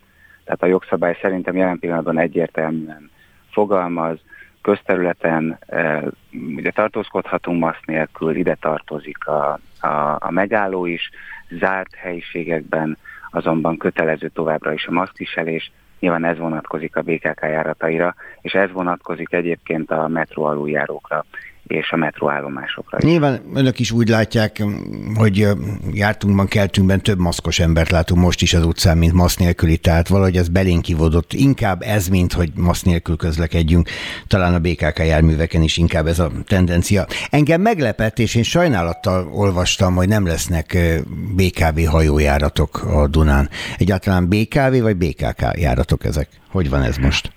Alapvetően ezek a hajójáratok a BKK megrendelésében, a BKV üzemeltetésében közlekednek, vagy közlekedtek a Dunán, és való igaz, hogy nagyon úgy néz ki, hogy idén BKV üzemeltetésű hajók nem lesznek a Dunán. Ennek nagyon profán oka van a jelenlegi gazdasági helyzet a fővárosi önkormányzatnak, illetve a BKK-nak nem engedi azt meg, hogy azt a, az üzletágat finanszírozunk, amely alapvetően profitot nem igazán termel. Ez azt is jelenti egyúttal, hogy hosszú távon is gond lesz ezzel? Mert ugye ha valamit nagyon leállítunk, akkor nagyon nehezen indul újra, és eddig is veszteséges volt, hát milyen lesz ez legközelebb? Nyilván ez egy üdes színfoltja volt a, a közösségi közlekedésnek a fővárosban, és ez egy remek kezdeményezés volt szerintem néhány évvel ezelőtt, amikor beindultak a, a menetrend szerinti BKK hajójáratok, hiszen sokan nézték meg ebből a szemszögből a várost a BKK járatok segítségével. Ez jelen pillanatban egy átmeneti intézkedés, nyilván jövőre tavasszal ugyanúgy fel fog merülni ez a kérdés, és az akkori helyzetet, akkori gazdasági helyzetet vizsgálva születhet majd döntés. Évek óta szó van arról, ha már ebbe így belekeveredtünk, hogy sokkal korszerűbb eszközökkel sokkal jobb lehetne a Dunai hajó közlekedés, hogy itt igazából arról van szó, hogy 50-60 éves járművekkel próbálják ezt megoldani. Nem lehet, hogy ez lehet a fordulat ebben az ügyben, hogy egyszer valaki ebbe beletesz pénzt? Alapvetően nyilván minden finanszírozás kérdése. Mi is láttuk, hogy a hajók elavultak, és, és mindig bíztattuk a, a, a BKV-t arra, hogy, hogy szerezzen be új hajókat, de nyilván itt a költségvetés az, az azért szűk korlátot szab a beruházásoknak, úgyhogy a BKV ennek ellenére természetesen mindent megtett, megtett annak érdekében, hogy a, a megfelelő eszközöket biztosítsa. Amennyiben lesz forrás, akkor nyilván ezeket a hajókat is lecseréljük, ugyanúgy, ahogy a közösségi közlekedési gépjármű flották is cserélődhetnek majd a városban. Kell valami olyan intézkedésre számítani, ami tovább szűkíti, ugyanúgy, mint mondjuk a BKV hajók működésének hiánya a budapesti közlekedést? Itt a pénzügyi kérdések erősen felmerülnek a város finanszírozásában. Alapvetően a, a, a járatokat nem érinti nyilván ez a, a költségvetési hiány, amit a pandémia okoz. E, jóval inkább az egyéb helyiségeit vizsgálja felül például a BKK, így, így megvizsgálta azt, hogy az ügyfélközpontok vagy a jegypénztárak milyen kihasználtsággal működnek a, a városban, vagy hol van például olyan jegypénztár, ahol ahol egymás mellett, vagy hol van, hol van olyan pont a városban, ahol egymás mellett több jegypénztár is üzemel. Ilyen volt például az őrsvezértere. Az őrsvezérterén a kultikus gomba épületében is működött jegypénztár, de ezzel párhuzamosan például az aluljáróban is volt BKK jegypénztár. Így aztán a gomba most bezár, ha jól sejtem. Így van, így van, tehát erre a két jegypénztára egymás mellett nem volt szükség, ráadásul a tére még nyolc jegyautomata is található. Racionális döntést kellett itt ebben az esetben hozni, így a gomba bezárt, Egyébként maga az épület sem volt már eléggé korszerű ahhoz, hogy a kollégáink abban dolgozzanak. Sajnálom a kuka, meg a habci, meg a többi hajót, amiket már átneveztek, de ezek azért alapvetően ugyanazok, mint sokak gyerekkorában. Borsi Dávid, köszönöm szépen, hogy rendelkezésünkre állt. Kellemes napot! Viszont kívánom! Aktuál. Friss hírek, információk, beszélgetések. A Spirit FM reggeli műsora. Indítsa velünk a napot, hogy képben legyen. A mikrofonnál Rórai Egon. Jó reggelt kívánok újra önöknek, 8 óra 34 a pontos idő, itt van Noár Molnár Áron a vonalban, szervusz, jó reggelt kívánok! Jó reggelt, Egon, jó reggelt a hallgatóknak! Tavaly kezdtétek, idén folytatjátok a gyereknapi palacsintázást, de hát ez nem egy öncélú együnk egy jót akció, hanem nagyon is erőteljesen egy jó szolgálati küldetés. Elmeséled a tavalyi előzményét, mert ott a Hős utcában egy ételosztással indultatok, ami most mint a hiányozna, pedig annak nagy hatása volt.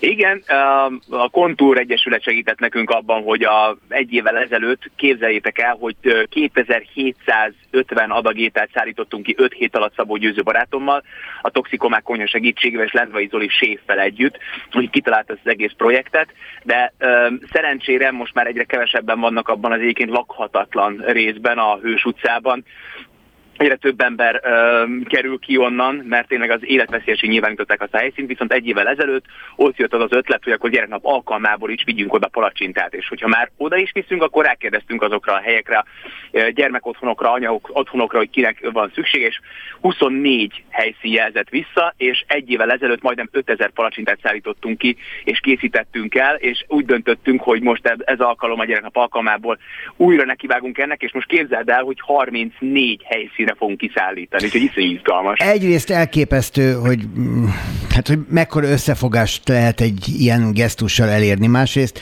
az is elképesztő, hogy hány helyen van szükség ilyen egyszerű ételre, mint egy palacsinta. Igen, az egyszerű dolgokkal kapcsolatban szeretném elmondani neked nemrég két héttel ezelőtt elkezdett projektünket. Ez a Zörögbe fogadtunk egy kórházat, ez Budapesten, csináltunk egy gyűjtést, nem tudom, ezt hallottad-e? Hogy nem és egyszerűen döbbenettel konstatáltuk azt, hogy Ceruzelem A4-es lap és vérnyomásmérő hiányzik 2021-ben az egészségügyben egy budapesti kórházból. Egyszerűen számunkra felfoghatatlan. De ebben a helyzetben két dolgot tehetünk. Felháborodunk, puffogunk és diszlájkolunk, vagy pedig úgy döntünk, hogy sarkunkra állunk, és elkezdünk gyűjteni és megcsináljuk azokat a dolgokat, hogy ezek az emberek tudjanak normálisan működni. A mi felelősségünk ebben a helyzetben továbbra az, hogy rámutassunk a felelősökre, aki most ebben a helyzetben ugye a mindenkori kormány teljesen mindegy, hogy jobb vagy baloldal. De rá kell mutatnunk, viszont az lehetetlen, hogy nem cselekszünk, és ezért nagyon fontos belállni gyereknap alkalmából is ebbe a gyönyörű projektbe. Ha már szóba osztod a kórházat, annak oka van, hogy ennek a kórháznak nem ismerjük a nevét? Igen, sajnos ma Magyarországon egy olyan, olyan helyzetben vagyunk, hogy ahhoz, hogy az akciónk sikeresen működjön, a kórház nevét nem hozhatjuk nyilvánosságra. Más országokban dokumentumfilmeseket engednek be Covid osztályokra, hogy megmutassák, hogy milyen helyszín van itt most dönteni kell nekünk állampolgároknak, hogy melyik az a járható út. Az örök titkolózás, a sajtó előtt lévő teljes hírzárlat, a civil szervezetek előtti helyzet, hogy úgy tudnak dolgozni, hogy nem mondják el a kórház nevét, vagy pedig úgy, hogy ezt nyilvánosságra hozzuk, felfogjuk a problémának a súlyosságát, nevesítjük ezeket a dolgokat, és akkor tudunk tenni valóban érte. Szombat 10 óra ez a palacsinta sütés időpontjának kezdete, viszont van egy Igen. helyszín, ahova mindenki csatlakozhat és mehet palacsintát sütni, tölteni segíteni. Hát a szállítás gondolom ti magatok intézitek. Most a szállításban óriási segítség lehet egyébként, és tök jó, hogy most beszélünk így, mert az van, hogy vasárnap szállítunk, és vasárnap ez a 34 helyszíre való szállításnál nagyon nagy segítség lenne, hogyha tudna minél több ember csatlakozni. Egyrészt fantasztikus visszajelzés ezeknél a helyszíneknél, amikor találkozunk ezekkel az emberekkel, másrészt pedig a, a maga palacsinta mennyisége valószínűleg annyi lesz, hogy szükség van szállítókra. A Facebookon tegnap csináltam egy élőt, úgyhogy bárkinek bármi kérdése van, ott mindent megtalál ebben a, vagyis egy videó, egy két és fél perces videót összefoglaltam, és egy toxikomák konyha nevű csoport, ami egyébként csak így zárójelben, nem tudom, tudod-e, hogy ebben az évben, szeptemberben lesz a premierje a Toxikoma című filmünknek Szabó hmm. Győz életrajzi könyvéből, és az ihlette ezt a csoportot, ami úgyhogy csodálatos összefüggés ez, hogy szép, nagyon szépen jön össze, és hogyha bárkinek bármilyen kérdése van, ebbe a csoportba tud csatlakozni, vagy felkeresi Tótkása Otiliát, a posztaírásában megtalálja pontosan Otilia elérhetőségeit, és fel fogjuk veletek venni a kapcsolatot. Tudtok még mindig Egon akár te is palacsintát csinálni, de akár szállítani is tudtok jönni, úgyhogy ez nagyon fontos. Egon, mondd el, hogy hova, várj, várj, várj, Noár, mondd el, hogy hova, mert ez így nem lesz jó. Tehát hol, hol várjátok ja. az embereket? A, na, maga a helyszín, ahova várni fogjuk, ez mind a legeslegfontosabb, hogy csatlakozatok a toxikomák konyha csoporthoz. Értem. Mert de az nem azért, mert nem, nem akarom elmondani a helyszínt, hanem azért, mert lehet, hogy több helyszínről fogjuk szállítani a, a, a cuccokat. Azért fontos, hogy minden infót Otilia elmondjon, és hogy pont, pontos, pontos leírást... Otilia pontos, a szervezési központ.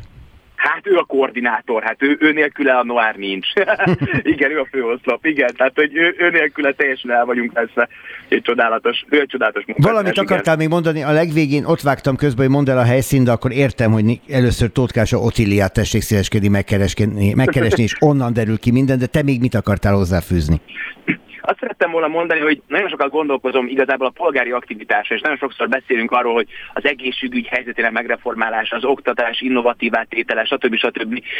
Nagyon-nagyon sokszor beszélünk ezekről, a, ezekről az ilyen iszonyatosan globális dolgokról, de mindig azzal találkozom, hogy minden aktivizmus, minden ilyen pillanat az a palacsinta elkészítésével kezdődik.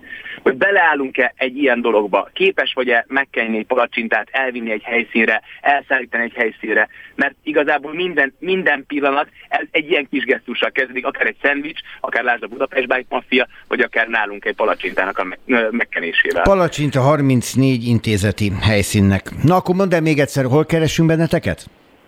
Szóval megtaláltok minket a Facebook oldalunkon, tehát a Noárnak a Facebook oldalán a legújabb ö, videónál van egy toxikomák konyha nevű link, arra rákattintva tudtok csatlakozni a csoporthoz, és ott minden információt elmondunk, hogy hova tudtok eljönni. Egyébként hat nappal ezelőtti info, hogy egy ö, 775 gyereket érint most egyenlőre ez a történet, úgyhogy ez fantasztikus, reméljük, hogy ennél még, még, még több lesz, és magában ebben a leírásban, ha csatlakoztak a Toxikomák konyhához, vagy felkerestek, felkeresitek Tótkása Otíliát, vagy írtok a hello-noir.hu-ra, hogy tudtok ezt szállítani, vagy szeretnétek palacsintát csinálni, akkor ö, egyből beintegrálunk titeket ebbe az akcióba, és nagyon nagy szeretettel várunk titeket. Szép dolog, jó dolog, amit csináltok. Köszönöm, hogy beszámoltál róla.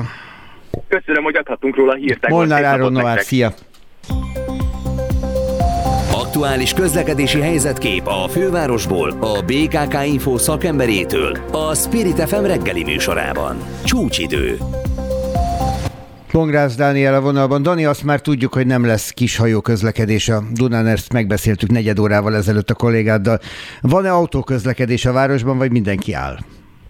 Autóközlekedés van, de már jobb a helyzet, ugyanis a bevezető utak már szinte kiürültek. Most inkább a hidak, illetve az alsó rakpartok, valamint a belvárosi utakon van torlódás. Na, ez legalább annyiból jó hír, hogy valamelyes lehet közlekedni.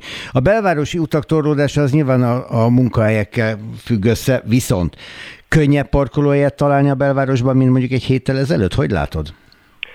Sajnos azért tele vannak a parkolóhelyek, tehát az inkább nehezebb, mint könnyebb meg fizetni is kell már a parkolásért, tehát nem megszokásból parkoljanak. Hát igen, ugye jó néhány helyen úgy van ez, hogy akinek van tavalyi matricája, az idén 30, e hónap 31-ig még ingyen parkolat, és addig kell elintézni, és egy csomó hely van, ahol viszont már most is büntetnek, úgyhogy nagyon okosan, nagyon figyelmesen. Van-e előrejelzésed a mai napra, mire érdemes figyelniük az autósoknak, vagy általában a közlekedőknek? A Láncid felújítása miatt a budai oldalon a Clark Ádám téren van útszűkület, de most már a pesti oldalon is nem sokára elkezdik a munkát az Ötvös téren, az Apácai Csere János utcánál. Itt egy új busz megállót alakítanak majd ki. Hát a Láncid környéke az egy állandó hír lesz a következő másfél-két évben, valószínűleg ez így van. Ne felejtjék, azt is megbeszéltük egy órával ezelőtt, hogy a pesti alsórakpartot erre a hétvégére megint lezárják. Ez hány órától, melyik nap hány órájától érvényes? Ez szombaton reggel 6 óra környékétől, és egészen vasárnap este 11 óráig lesz lezárva. Hát köszönöm a híreket, remélem, hogy rosszabb egész nap nem lesz, hogyha bármi van, úgyis megtudják itt tőlünk és tőletek a BKK infótól. Köszönöm szépen Pongrász Dánielnek. Köszönöm, jó hétvégét kívánok! Spirit FM 92.9 A nagyváros hangja Zenés előadások, próza, operett, könyv és élőzene, ezek mind várják az érdeklődőket nyáron a Városmajori Szabadtéri színpadon. Több mint 70 produkcióval készül a társulat, az előadások helyszínét fel is újították. A jövő szerdán újra nyitó színház saját programjain kívül irodalmi fesztivált és színházi szemlét is szervez. A vonalban Pere Martoni Krisztina művészeti tanácsadó. 70 produkció, az egy szabadtéri színpadon is eh, elég magas szám és elég embert próbáló. Eh, azt gondolom megszervezni most talán egy kicsikét könnyebb volt, mert hogy nem csak a, a közönség éhes a kultúrára, hanem a művészek is éhesek a fellépési lehetőségre. Pere Martoni Krisztina a vonalban, aki maga is kiváló művész, és mint művészeti tanácsadó áll most rendelkezésünkre. Szervusz, jó reggelt kívánok! Itt vagy? Igen, itt vagyok. Itt Ez vagyok. a jó hír, köszönöm szépen, aggódtam egy pillanatra. Nem, nem. Azt gondoltam az előbb mondani, hogy, hogy a művészek is éhesek arra, hogy a közönség elé állassanak. Ezt mennyire éreztétek akkor, amikor szerveztétek a programot? Hát ez nem kétséges, hogy minden művészt mennyire érintett ez a, amit én úgy hívok, egy, az egész emberiség tulajdonképpen egy, egy virtuális háborún ment keresztül, és sajnos még vannak országok, ahol ez folyik, aminek ugye valódi halottai vannak, és voltak, és vannak különböző vagy speciális foglalkozások, amiket tényleg teljesen kiűzött az élet sorából így a, a színházat is. És hát én, én érzékelem a kollégák között, hogy, hogy azért egy erős depresszión ment keresztül mindenki, és ugye a színház is egy gyakorlópálya, olyan, mint a sport, amit gyakorolni kell, és egyfajta félelem is van a színészekben, milyen visszajönni, újra, újraéleszteni a, a művészi izmokat, ezt a csodálatos foglalkozást, és hát nagyon nagy a kedv, nagyon hmm. nagy a kedv. Ez egy gyógyulás, a színház ez egy gyógyítóhely, nem csak a nézőknek, hanem a színészeknek is. Ti a Városmajorban most egy olyan szezonra készültök, ahol voltak éppen mindenkinek akartok mindent adni. Egy szabadtéri színpadnak muszáj ilyen mélyre merítenie? Igen, igen, a szabadtéri színháznak muszáj, mert ha ilyen nagy előadás számmal dolgozol, mint mi, aki 72 előadást fogunk prezentálni a nézőknek, akkor ugye az, az, az, a szivárvány minden színével meg kell tölteni, hogy mindenki megtalálja magának megfelelőt, és mi ezt meg is tesszük. De még olyan Igen? is lesz, ami kifejezetten a középiskolásokat célozza, ami nyáron egyrészt egy kalandos vállalás, bár az már szeptemberben lesz talán majd. Másrészt Igen. pedig nem ők elsősorban a szabadtéri színház látogatói, úgyhogy az ember érez ebben egy kis kockázatvállalást is. Szabad ilyet csinálni? Szabad egy szabadtéri színháznak a kockázatot bevállalnia?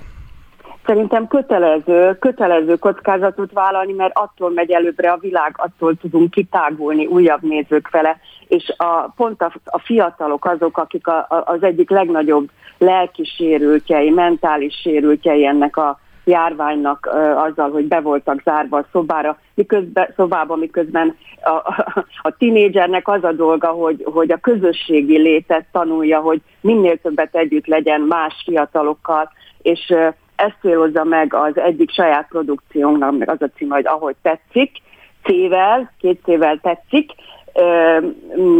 a Shakespeare-i darab az alapja, illetve az inspirálta, és a mai fiatalokat 20 éves korig kérdeztük meg arról, hogy hogy, hogy élik meg ezt, és milyen kiutat látnak ebből, a, amiben most élnek, és ennek Beck Zoli írta a csodálatos zenét, fantasztikus zenét, egy egész albumra való zenét, írt hozzá Szabó Attila írta a darabot, és ezt csak fiatalok játszák, és ennek lesz a bemutatója szeptemberben. De van egy másik saját produkciónk, ami szintén egy kockázatos vállalkozás, aminek az a címe, hogy Dalok a kamrából, amit Halasdóri és Nagy Fruzsi alkotó pár színpadra állítani.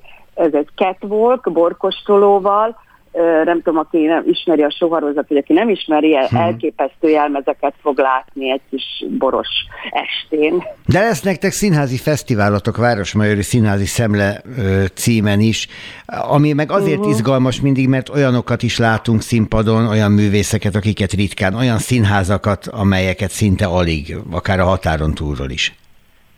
Így van, mert nekünk ez egy szolgálat, hogy minél több vidéki és határon túli ö, produkciót hívjunk meg. Ez a szemle lesz ö, augusztus végén kezdődik és szeptember közepéig tart ö, hat előadással, három határon túli, három ö, vidéki előadással, mm, Újvidék, ö, Szabadka, Nagyvárad, Szombathely, nem akarok mindenkit kihagyni, de ki fogok hm. valószínű. ne hagyj ki senkit. De most ennyire futotta. Lesznek, azt kérdezném én, várj Kriszta, azt kérdezném inkább a helyet, hogy felsorolunk mindent, mert úgyis kimarad van, egy csomó produkció, hogy mennyire mennyire indult el a közönség már a színházak felé. Ugye nagyon könnyű hozzászokni ahhoz, hogy tartunk tőle, és inkább nem megyünk. És nagyon nehéz elindulni, amikor az emberben van egy kis félelem. Van még az emberekben, ráadásul ti szabadtér vagytok, tehát ott a jó levegőn ülhetnek az emberek, de mégis azért ez más. Igen, sajnos van ez a félelem, ami teljesen érthető, és nagyon lassan indulnak be ezek, a, ezek az izmok, hogy így fejezem ki magam, hogy, hogy közösségbe menjünk, pedig ott van szerintem a, a gyógyulás, ott van az, amire a legjobban vágyunk, így, így hát persze a júniusi jegyek kevésbé fogynak, de ez így volt tavaly is, hogy amikor kinyílt a színház, akkor aztán elindult, úgyhogy ezért én szeretettel felhívom a figyelmet, hogy hogy másodikán nyitunk a csodálatos, egy egész különleges előadással, a nagyvárosi fények, Szente Bajk rendezte Nagy Sándor a főszereplője, ami a Chaplini néma filmvilágot hoz be, egy, egy egészen kiváló játékszíni előadás, és aztán negyedikén jön a, Rózsavölgyiből a Végszó, aki tavalyról elmaradt előadásunk Gálvölgyivel és a Györgyi Annával, 18-án Válaszfalak, ősbemutató, Orlai produkció, 19-én Csettamás váróterem, és 26-án Európa kiadó, de ezekre nagyon szeretnénk, ha még többen jönnének, mert tényleg a, a Városmajori Színház az egy állati klassz levegős hmm. hely. Ez így van, és, egy szép környezetben. És nincs, nincs mitől félni. Oltottak jöhetnek be, tehát én csak biztatni tudom a nézőket. Igen, ez egy nagyon fontos mondat volt, amit itt az utolsóként említettél, hogy hiába szabadtéri színház, ide is csak oltási, egész pontosan védettségi igazolványal rendelkezők jöhetnek, így és van, az ő gyermekeik 18 év így alatt. Van, így van. Pere Martoni Krisztina, köszönöm szépen, jövő héten Én nyit köszönöm. tehát a színház, menjenek, élvezzék a pillanatot, hogy ismét lehet előadást nézni. Köszönöm Nagyon szépen. szépen köszönöm. Nagyon. Böngésző. Mivel foglalkoznak a vezető internetes portálok? Hogyan találnak egyes híreket? Mire kattintanak a legtöbben? Böngésző. A Spirit FM reggeli műsorának online lapszemléje. Címlapsztorik, értekezések, izgalmas információk. Böngésző. Na hát, hogy mire kattintanak, majd Csek Péter, Csek Peti elmondja nekünk. Szia! Jó reggelt, szia! Igaz, Te vagy a ma reggeli műsor szerkesztője, hát így aztán bőven volt időd a hírkeresőt és más oldalakat megnézni. Igen, igen, böngészgettem, és az is kiderült, hogy igazából a magyar közlönyt is érdemes böngészgetni, már hogyha ilyen ingerenciája van bárkinek is. Az csak éjszaka akkor szokott megjelenni így van, friss hát hír. Ma reggelre is jelentek meg belőle friss hírek. Egyrészt például az, hogy kölcsön adunk 40 ezer Pfizer ezer vakcinát Csehországnak, ez jelent meg a közlönyben, pontosan 40.900 adag Pfizer vakcinát adunk kölcsön Csehországnak. Visszaadják használat után? Hát ezt nem, ezt nem tudom, ez nem, nem derült ki. Nyilván Minden nem. esetre a miniszterelnök megbízta Kásler Miklóst és Szijjártó Péter minisztereket azzal, hogy ezt lebonyolítsák. Eddig ugye arról volt szó, hogy adunk, most ez a kölcsönadás szerepel, ennek a részletei egyelőre még nem ismertek. Minden esetre a, a közlönyből ez is kiderült. Kölcsön. Vakcina visszajer, ez lesz az új mondás. Hát igen, hogyha a cseheknek is lesz elég, mert nyilván most kevés van, és ezért szorulnak rá. Ugye a szerbek adtak nekik százezret, most mi is vagyunk ezzel a számmal, bízunk benne, hogy ott is helyre billen az egyensúly. Egy másik hír pedig a közlönyből az, hogy meg lehet talán az új Honvéd főparancsnok, ugye ennek egy érdekes sztoria volt itt a héten. Szerdeste kiderült váratlanul, hogy a jelenleg itt Koron Ferenc vezérezredest hamarosan már nem jelenleginek tekinthetjük, hiszen felmentését kérte a köztársasági elnöktől a honvédség vezetője, saját kérésére fölmentik. Pedig neki még volt ott két éve. Igen, igen, csak azt mondta, hogy a haderő reformnak a következő lépései az már más kvalitású honvédségi szakembert igényel, úgyhogy ő felmentését kérte, és most találgatják a sajtóból, illetve a közlönyből egész pontosan, hogy talán a minisztériumnak a helyettes államtitkára lehet a parancsnok jelölt, dr. Russin Szendi Romulus, hiszen a miniszterelnök őt is, fel, őt is felmentette, mert hogy azzal az indoklással, hogy más fontos megbizatására tekintettel. Ugye ezek még csak találgatások, de hát itten valószínűleg a közlönyök soraiból összefésülhető, hogy ő lehet a következő hadseregparancsnok, na hát ez nem sokára ki fog derülni.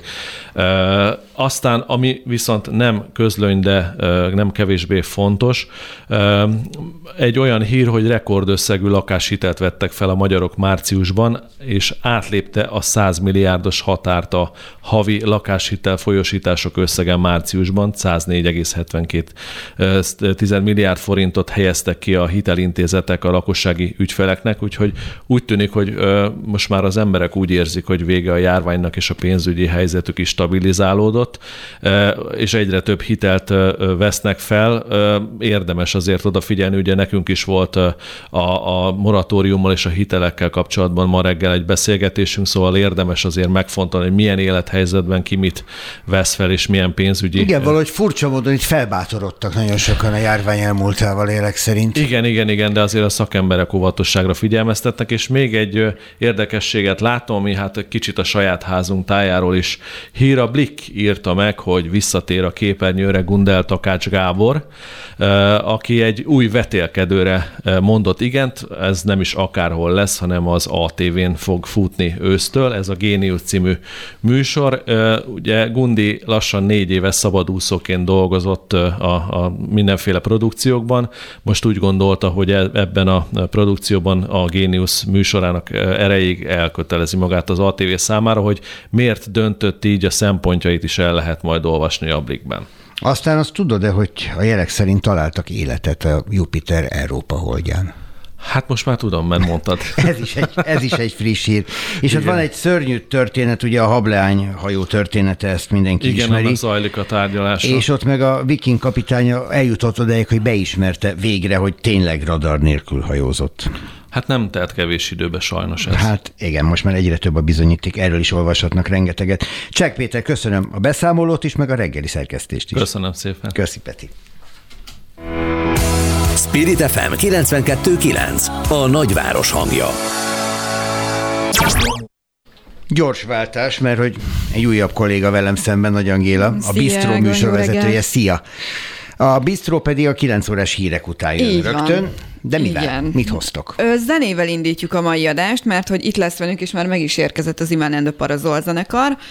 Velük indítjuk az adást, aztán pedig jön a szokásos rovatunk a BKK, mert hogy nagyon sok aktualitás van. Újítják a Blaha teret, a Pesti rakpartot, és ezzel kapcsolatban beszélgetünk aktualitásokról, illetve beszélgetünk irodalomról, mert hogy lesz egy nagyon érdekes felhívás és kezdeményezés, álljunk meg egy novellára címmel, ami Grecsó Krisztián a zsűri elnöke, és az a lényeg, hogy lehet írni novellákat, lehet pályázni, és a legjobbakat pedig plakátokon fogják megjeleníteni, azért ez nagy élmény annak is, aki írja. Így, ez kifejezetten így látni. műkedvelőknek van, tehát ez nem hivatásos íróknak, van, hanem... Nem, ez akárkinek van. Tehát akinek tehát... megjelent már kötete, ő is pályázhat meg, illetve meg mi akinek is. még senki, a, igen, mi is mi is pályázhatunk, illetve itt lesz még velünk, visszatérünk a zenére, mert hogy, hogy itt lesz velünk egy énekesnő, akit úgy hívnak, hogy Heidi Albert, és egy első szólójával érkezik, tehát ez egy dalpremier lesz, és beszélgetünk még a home office-ról, mert hogy ez most is aktuális, hiszen attól függetlenül, hogy már nagyon sokan visszatértek a mindennapokba, azért van, akit esetleg jobban megviselt, és nehezebb visszatérni. A... Meg hát van itt egy érdekes helyzet, bizonyos cégek kifejezetten akarják, hogy ez a home office fennmaradjon. Igen, igen. Annyira hogy irodákat számolnak is. fel, és más cégek pedig kötelezik az embereket arra, hogy visszamenjenek. Tehát Így van. Viszont akár a munkaerőpiacot is befolyásolhatja igen, az, hogy ki mit igen, választ igen, igen. közül. Erről is beszélgetünk, meg ugye embertípus függő, hiszen van, aki jobban érzi magát otthon, vagy akár hatékonyabb, mint akár itt bent az irodában. Hát egész nap melegítőben hivatalos dolgokat intézni. Egyfelől biztos kényelmesebb, másrészt meg úgy eltunyulhat tőle az ember. Szerintem vannak kivételek. Szerintem hát akinek ez jól megy, igen. Igen, beszélgetünk erről is. Uh, Iván eh, and the Parazol, velük igen. kezdtek, velük mi a szándékod? Velük az a szándékom, hogy beszélgetünk egy feldolgozásról, méghozzá a Homok a szélben című számot, számot dolgozták fel egy klip formájában, illetve sajátos hangzással. Képzeld, azt én a saját oldalamon megosztottam, mert Na. hogy az nekem nagyon tetszett, és elképesztően pozitív visszajelzéseket uh-huh. kaptak. Igen, ezt olvastam én is, meg ugye a kommentekből is lejön, úgyhogy erről fogunk velük beszélni beszélgetni. Nagyon helyes, köszönöm szépen. Mi is köszönjük. Bistró tehát 9 óra után, és legközelebb egy ilyen típusú reggeli műsor itt a Spirit FM meg hétfőn, Igen. mert hogy jön a hétvége, amit Igen. remélem, hogy kellemesen jól fognak tölteni. Én köszönöm a figyelmüket, Róna Jegont hallották, szép napot kívánok Önöknek.